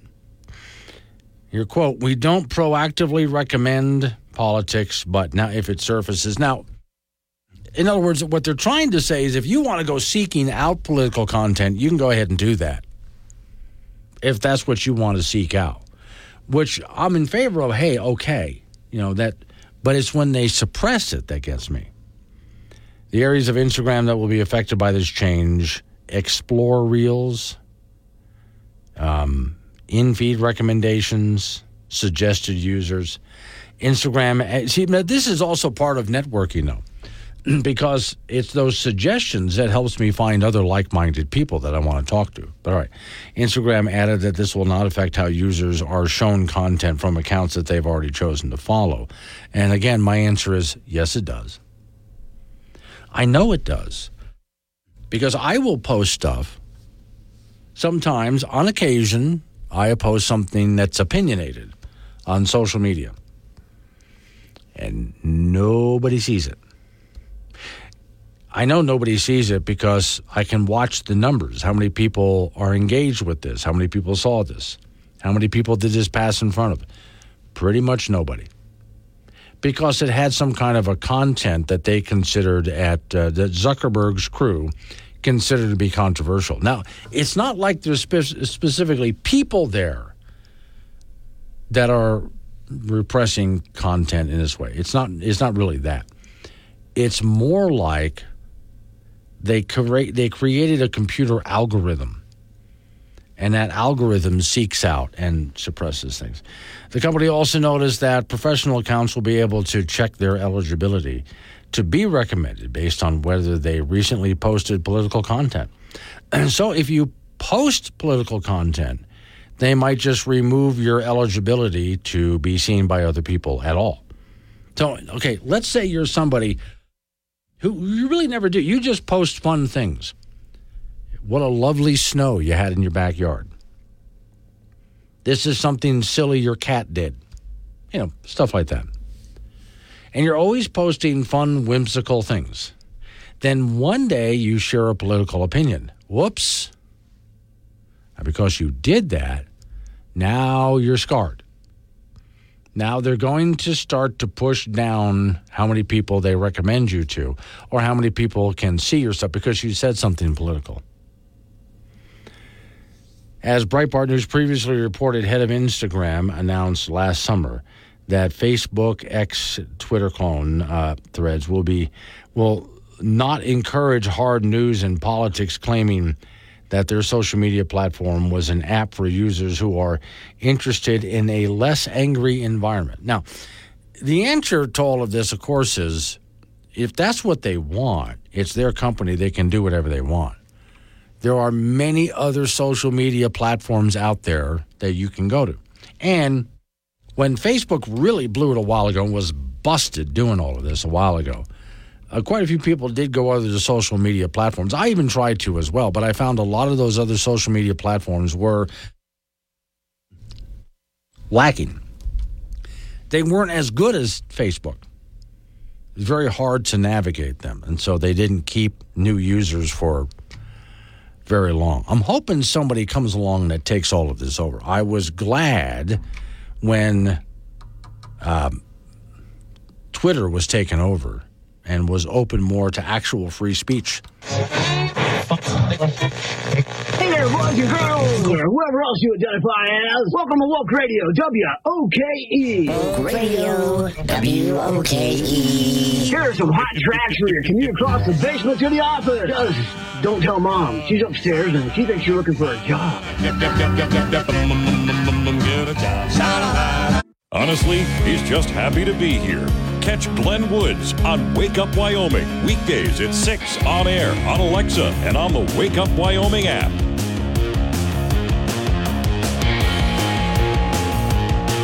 Nine twenty-one's the time. It's Wake Up Wyoming and triple eight ninety seven Woods the phone number. That's eight eight eight ninety seven W O O D S. You can talk about what I'm talking about. Change the subject. Fine by me. Off we go to Mills, Wyoming. Hey, Jude. Hey, good morning. Um, I sent you the article. It was uh, Dick Storm's thoughts on energy, education, Mm-hmm. economic prosperity, and environmental blog. Well, he's got a new book out, and he's really a good guy. I mean, I've I've read a couple of his books already. Um, this is the minimum of the required bulk power supply for 100% carbon-free electricity by 2050 you would need 1 million wind turbines of 2.5 megawatts hour each. You would need 881 nuclear plants comparable to Vogtle Unit 2 and 3, uh, 4 million megawatts of solar, a leap in battery technology for electric storage, and hope for a miracle. This should all be pointed out that the above refers to replacement of primary energy from fossil fuels for electricity generation to be replaced by carbon-free sources. Rem- reminder: bulk power power electricity requires about 37% of primary energy. The other 63% of primary energy is used for motor vehicles, shipping, industry production, jet fuel, heating of homes, commercial buildings, cooking, food production, and agriculture. The reality of transition to renewables, according to Mr. Beams, uh, sub, uh, summarized in two statements. It's impossible for the United States to achieve net zero carbon by 2050. And here you're going to love this one. Number two, CO2 is not an existential th- threat to mankind. Right. Okay, conclusions. There are limited mining production facilities produce the metals to build batteries, EVs. Wind, whether offshore or on land, requires enormous acreage. Wind and solar provide intermediate and not dispatchable generation. this is a great article. I'm going to post it on my uh, Facebook page. And number seven, it, it goes to 10, but I don't want to take too much time. China controls much of the critical materials and manufacturing for these projects. The required number of nuclear power plants cannot be designed, manufactured, or constructed by 2050. Okay, this just, you know, it's just the beginning of it. If you read this entire story, it's really good, and you can find it on Dick Storms, P R O B I Z blog.org. And he's got a bunch of other good stories up there. We know this is a boondoggle. We know that they're only in it because of the subsidies. If we cut the subsidies, these things would blow away like the wind. Mm-hmm. So there's Monday. Yeah, which is all I've been asking all along is you, you want to put up wind and solar, fine. Do it on your own money. And if you're successful, congratulations. If it fails, Oh. then it fails. Oh, here, here's a good part. Uh, the figure above shows a modern farm tractor, okay? The table below shows the sources of 94% of primary energy used during the year of 2022. Wind and solar provide less than 6% of our primary energy. Petroleum, 35.8. Natural gas, 33.4. Coal, 9.1. Nuclear, 8.5. Wind is number five, Yeah. 3.84. Biomass, hydroelectric, 2.1. Solar, 1.8. Geothermal, 0.21. I mean, these guys, they're, they're, in dreamland. And I think this is just another, I don't know, boondoggle and money launder, laundering thing. Because if you take the subsidies out, like you and I have said, they wouldn't be building them if they had to use their own money. Right. So that's why I keep saying, Wyoming people, you need to wake up. These guys are out to kill our energy industry, and that kills your farming, and that kills your job. And currently, the Wyoming legislators, along with our governor, are helping. Oh yeah, oh yeah. And like I said, I think there's 70 of them that need to go. Yeah. And that's anyway. That's Monday. Okay, I've got a story coming up. I'm going to let you go that has to do with uh, Biden's solar plan and how much acreage Biden wants. Oh, I Oh, know yeah. it's astronomical. Look at what they've done in other countries. Yeah. Thousands of acres tied up in just that crap. All right. Thank you, Judy. So let's take a look at the story here. Because while she was talking about this, I looked up the story I came across this morning. Uh, wasted solar plan will sacrifice 22 million acres of public land. And they think it's to fight climate change. Quote The American public could embrace the latest evolution of, of shared domain, or we could reject further industrial development of our public lands and instead preserve them for the sake of wildlife habitat. We've talked about that here in Wyoming. A healthy ecosystems and scenic hikes while requiring, again, they say renewables. I'm not going to use that. These are not renewable energy. Wind and solar companies to find other places to build. So, should we choose now, here again, it says clean energy. No, it's not clean energy. Should we choose wind and solar or conservation? Right now, President Biden is trying to thread the needle. The Biden administration released a long awaited Western solar plan last month, laying out a vision where sprawling solar farms would be allowed. And they would be blocked across 11 Western states, including California. The plan covers 162 million acres by the Bureau of Land Management and tentatively concludes that companies should be able to propose solar projects across 22 million acres, roughly about the size of Maine. This is what they're asking for straight out. They want about 22, they want an area the size of Maine. You do not need that much area if you're using coal or natural gas or hydrothermal. You don't need, I know you need a lot of area for the water, but making a lake is a good thing. So, in episode 414, Destruction of Conservation, there's a discussion, a, a podcast, Western Solar Plan, and its six proposals. And that include one to raise down or cut down 22 million public land acres across 11. How's that good for the environment, by the way? Let's see. Uh, affected would be Arizona, California, Colorado, Idaho, Montana, Nevada, New Mexico, Oregon, Utah, Washington, and Wyoming.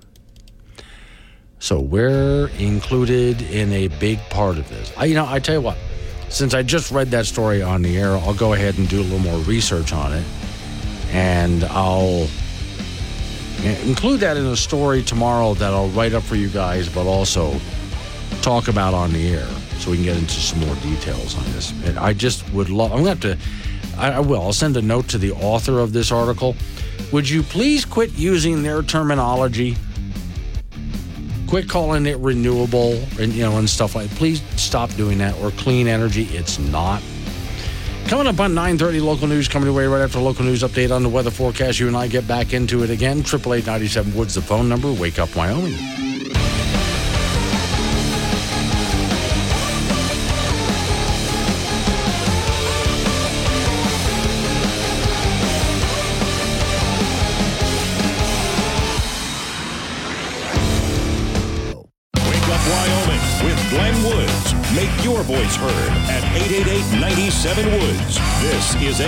1230 K2 Radio.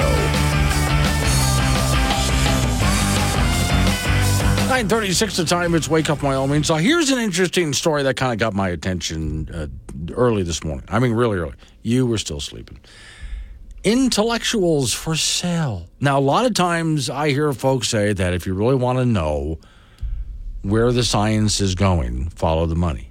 And that can often be the case. Now to be fair there's a lot of good scientists out there doing really great work so many of the innovations we have today are because of incredible scientists doing incredible things.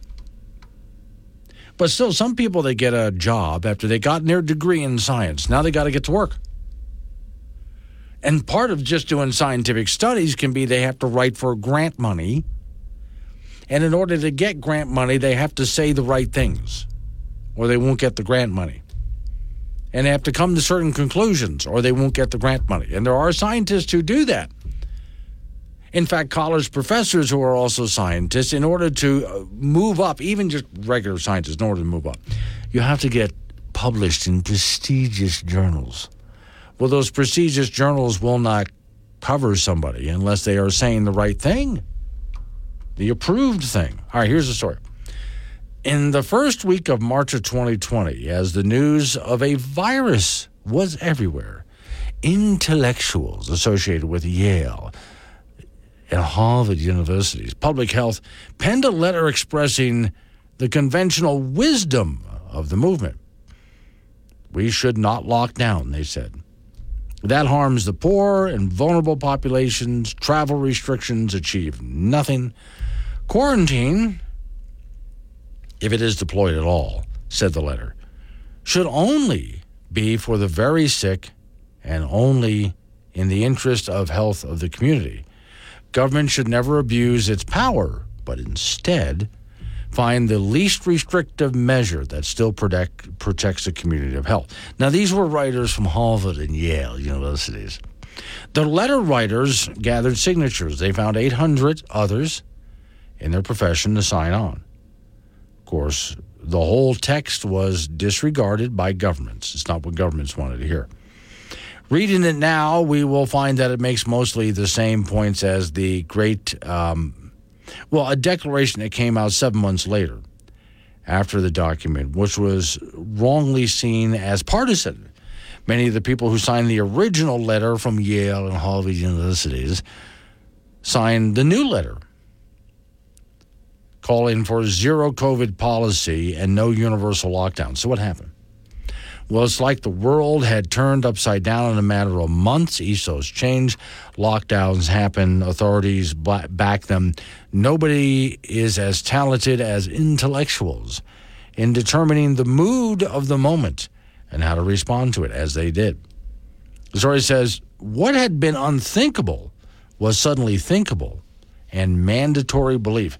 Those who dissented were dismissed as fringe or crazy. You know, a lot of you listening to this program, you were just fringe. You were just crazy people. It's usually the, the best to take people's statements on face and not question the motive behind such shocking turns. But in this case, this was really too much. In the course of barely a few weeks, the entire orthodoxy had changed, and all of the intellectuals had changed with it. What changed all of their minds at once? Signers of the original letter from Harvard and Yale were hardly the ones academics, thinkers, authors, major publication pundits all over the world changed suddenly. Those who should have opposed lockdowns switched to favor it once the major n- nation of the world, others than Sweden, for example, had adopted them. So when the government started to adopt them, all the scientists went with it. That was true even of scholars and activists who had made names for themselves in favor of human rights and liberties. Even many libertarians, whom you might think as a last side in such a senseless, destructive government policy, they went silent. Even worse, invented rationales for their measures, their extreme measures of locking things down. It was only in the beginning of the fall of 2020 we heard major fringes who had signed the letter but didn't change, just a few people. And everyone was warning against the vaccines and so on. The people who urged us taking the vaccines included Fauci and many other people who, again, suddenly changed their mind about everything because that's what government did. And where do they get their funding from? Yeah. This is mainly what it all comes down to.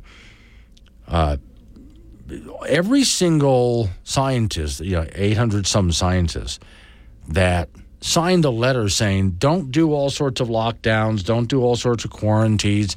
They even said masking was useless. I mean, on and on it went all of those people suddenly changed their mind overnight because the people who provide them their funding suddenly changed their mind overnight or at least wanted to go a different direction. They wanted government lockdowns and et cetera, et cetera. Follow the money. And I've also given you many stories when it comes to the whole climate change thing that there have been scientists recently that have stepped out and said, I'm tired of doing this. I do a study that doesn't agree with the narrative of the official cult of climate change, and it won't get stu- it won't get published. And I'll be blackballed. But if I say what they want to say, oh, I'm I'm giving really nice cushy jobs with good money. So what are they going to do to save their own butts, right? Here once again, follow the money. Things about Wyoming that would drive the rest of the world into a coma, part seven. To this day, you can still legally hang somebody that steals your horse. The smallest town in Wyoming actually has a population of only four people. The name of the town is Lost Springs, and the mayor there actually runs a bar called Lost Bar, so you can visit it if you want to. Wyoming is a self-proclaimed jackalope capital of the world. Wyoming is home to the windiest road in America, and that is I-80 between Laramie and Rawlins. The best talk show host in the state within his price range. Tune in to Wake Up Wyoming with Glenn Woods, weekdays at 6.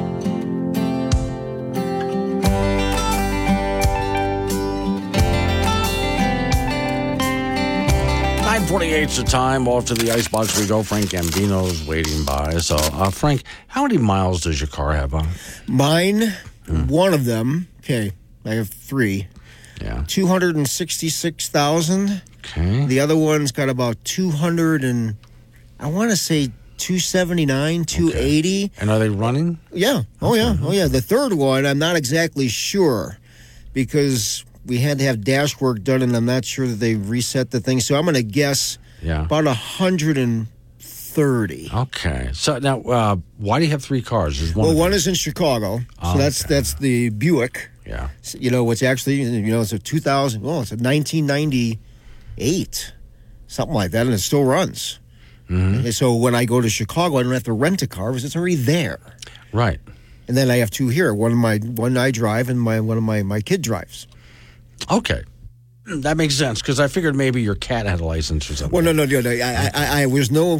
I, trust me, I had four at one time, Oh my God. and I'm like, why do I have person, so many cars? Right. Okay. So now, uh, I asked that because there's a story in Cowboy State Daily, and I realize it's not about the miles. Yeah. Headline Cody Man figures out how to sell a beat up 30 year old Subaru with 219,000 miles on it. I'm thinking 219,000 miles. That seemed worse than that. No, no. It's all in how you sell it. So is it is it beat up? Kinda, yeah. That's But, um, well, that, you don't want to really It's not advertise that. horrible. I've seen worse, but you can go ahead and advertise it. Um, this isn't the car you want, but it's the car you need. See? yeah, great for kids out of high school yeah. or in Um, high school. don't act like you're impressed. See? No, yeah, Yeah. Okay. This is good stuff. it's a Um, beater. Rob Sur-. Okay. Oh, like Ron Burgundy? Yeah, it's- kind of. it's- Yeah, okay. yeah, Yeah. yeah. Okay. So a guy texted me who wanted to come all the way from Laramie to get it. Oh. It seemed like everybody in the state was talking about this car. You see, it's because he decided to use self-deprecating humor to sell his beat up old jalopy there that people started getting interest in it. Yeah, Sometimes a, a good sales technique works on a piece of junk.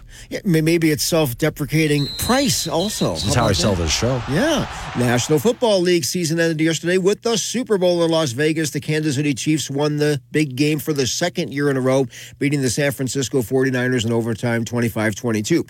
Now, in overtime, on the 49ers' first possession, they kicked a field goal, so the Chiefs had to, you know, at least kick, get three, and they would have won, won the game with a touchdown, which they did. They drove 75 yards, ended with quarterback Patrick Mahomes throwing a three-yard TD pass to Mecole Hardman.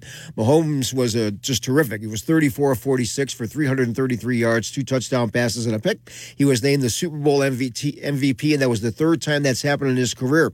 San Francisco had a 10-point lead in the first half, but didn't score in the third quarter, and that really cost them. The 49ers have lost two Super Bowls in the last four years. They're one of five teams now to lose their last three Super Bowls, and their last win in the big game was 1994. Women's college basketball, the Wyoming Cowgirls had a rough outing at Boise State on Saturday, losing 56-42. So the Cowgirls are 14 and 9 overall, 9 and 3 in Mount West play. Boise is 16 and 8 overall, 7 and 4 in league play. It was apparent the Cowgirls needed to play better uh, this weekend as opposed to their previous two games, uh, which they did not. Their 42 point total was the lowest output of the season. Malene Pedersen was had 16 points on 5 of 11 from the field, but Allyson Fertig and Emily Mellema were a combined 1 of 12 from the field for 4 points. Plus, UW turned the ball over 18 times. They'll be at Colorado State on Saturday in Fort Collins. Junior college basketball, the Casper College women are 20 and 5 after beating Western Wyoming and Rock Springs on Saturday, 66 to 53. And they did this even though they were 2 of 18 from the three point line.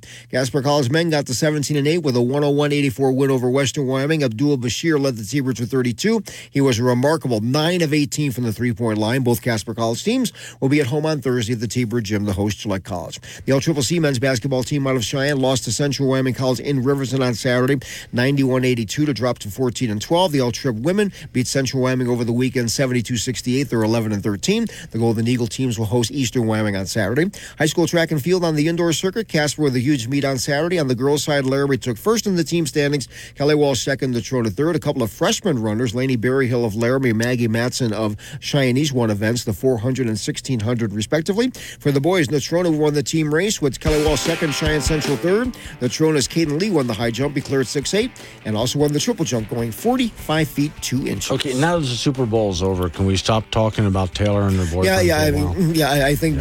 Well, you know what? If it's trending on Twitter, I see it's going then to you, happen. then you, then you Sarah. cannot Yeah. avoid it. Yeah, I figure, you know, this, uh, unless, okay, we got two possibilities. Uh, they're going to get married or they're going to break up. Or they could get married then divorce. Either way, one of those is going to happen, and we have to go through all of this all over. Oh no, yeah, well, you know, but she's got to go back to work. Her next tour stops are in Australia. Yeah, she needs a new album, so she needs to she's break going up to put with him. that out. She said after the Grammys, she's going to put another But in order out. to put out the next album, she has to break up with him. no, Every no, you don't want to date this woman. She writes songs about the people she broke up with. as long as there's royalties, I don't care what she writes about me. It's Wake Up Wyoming.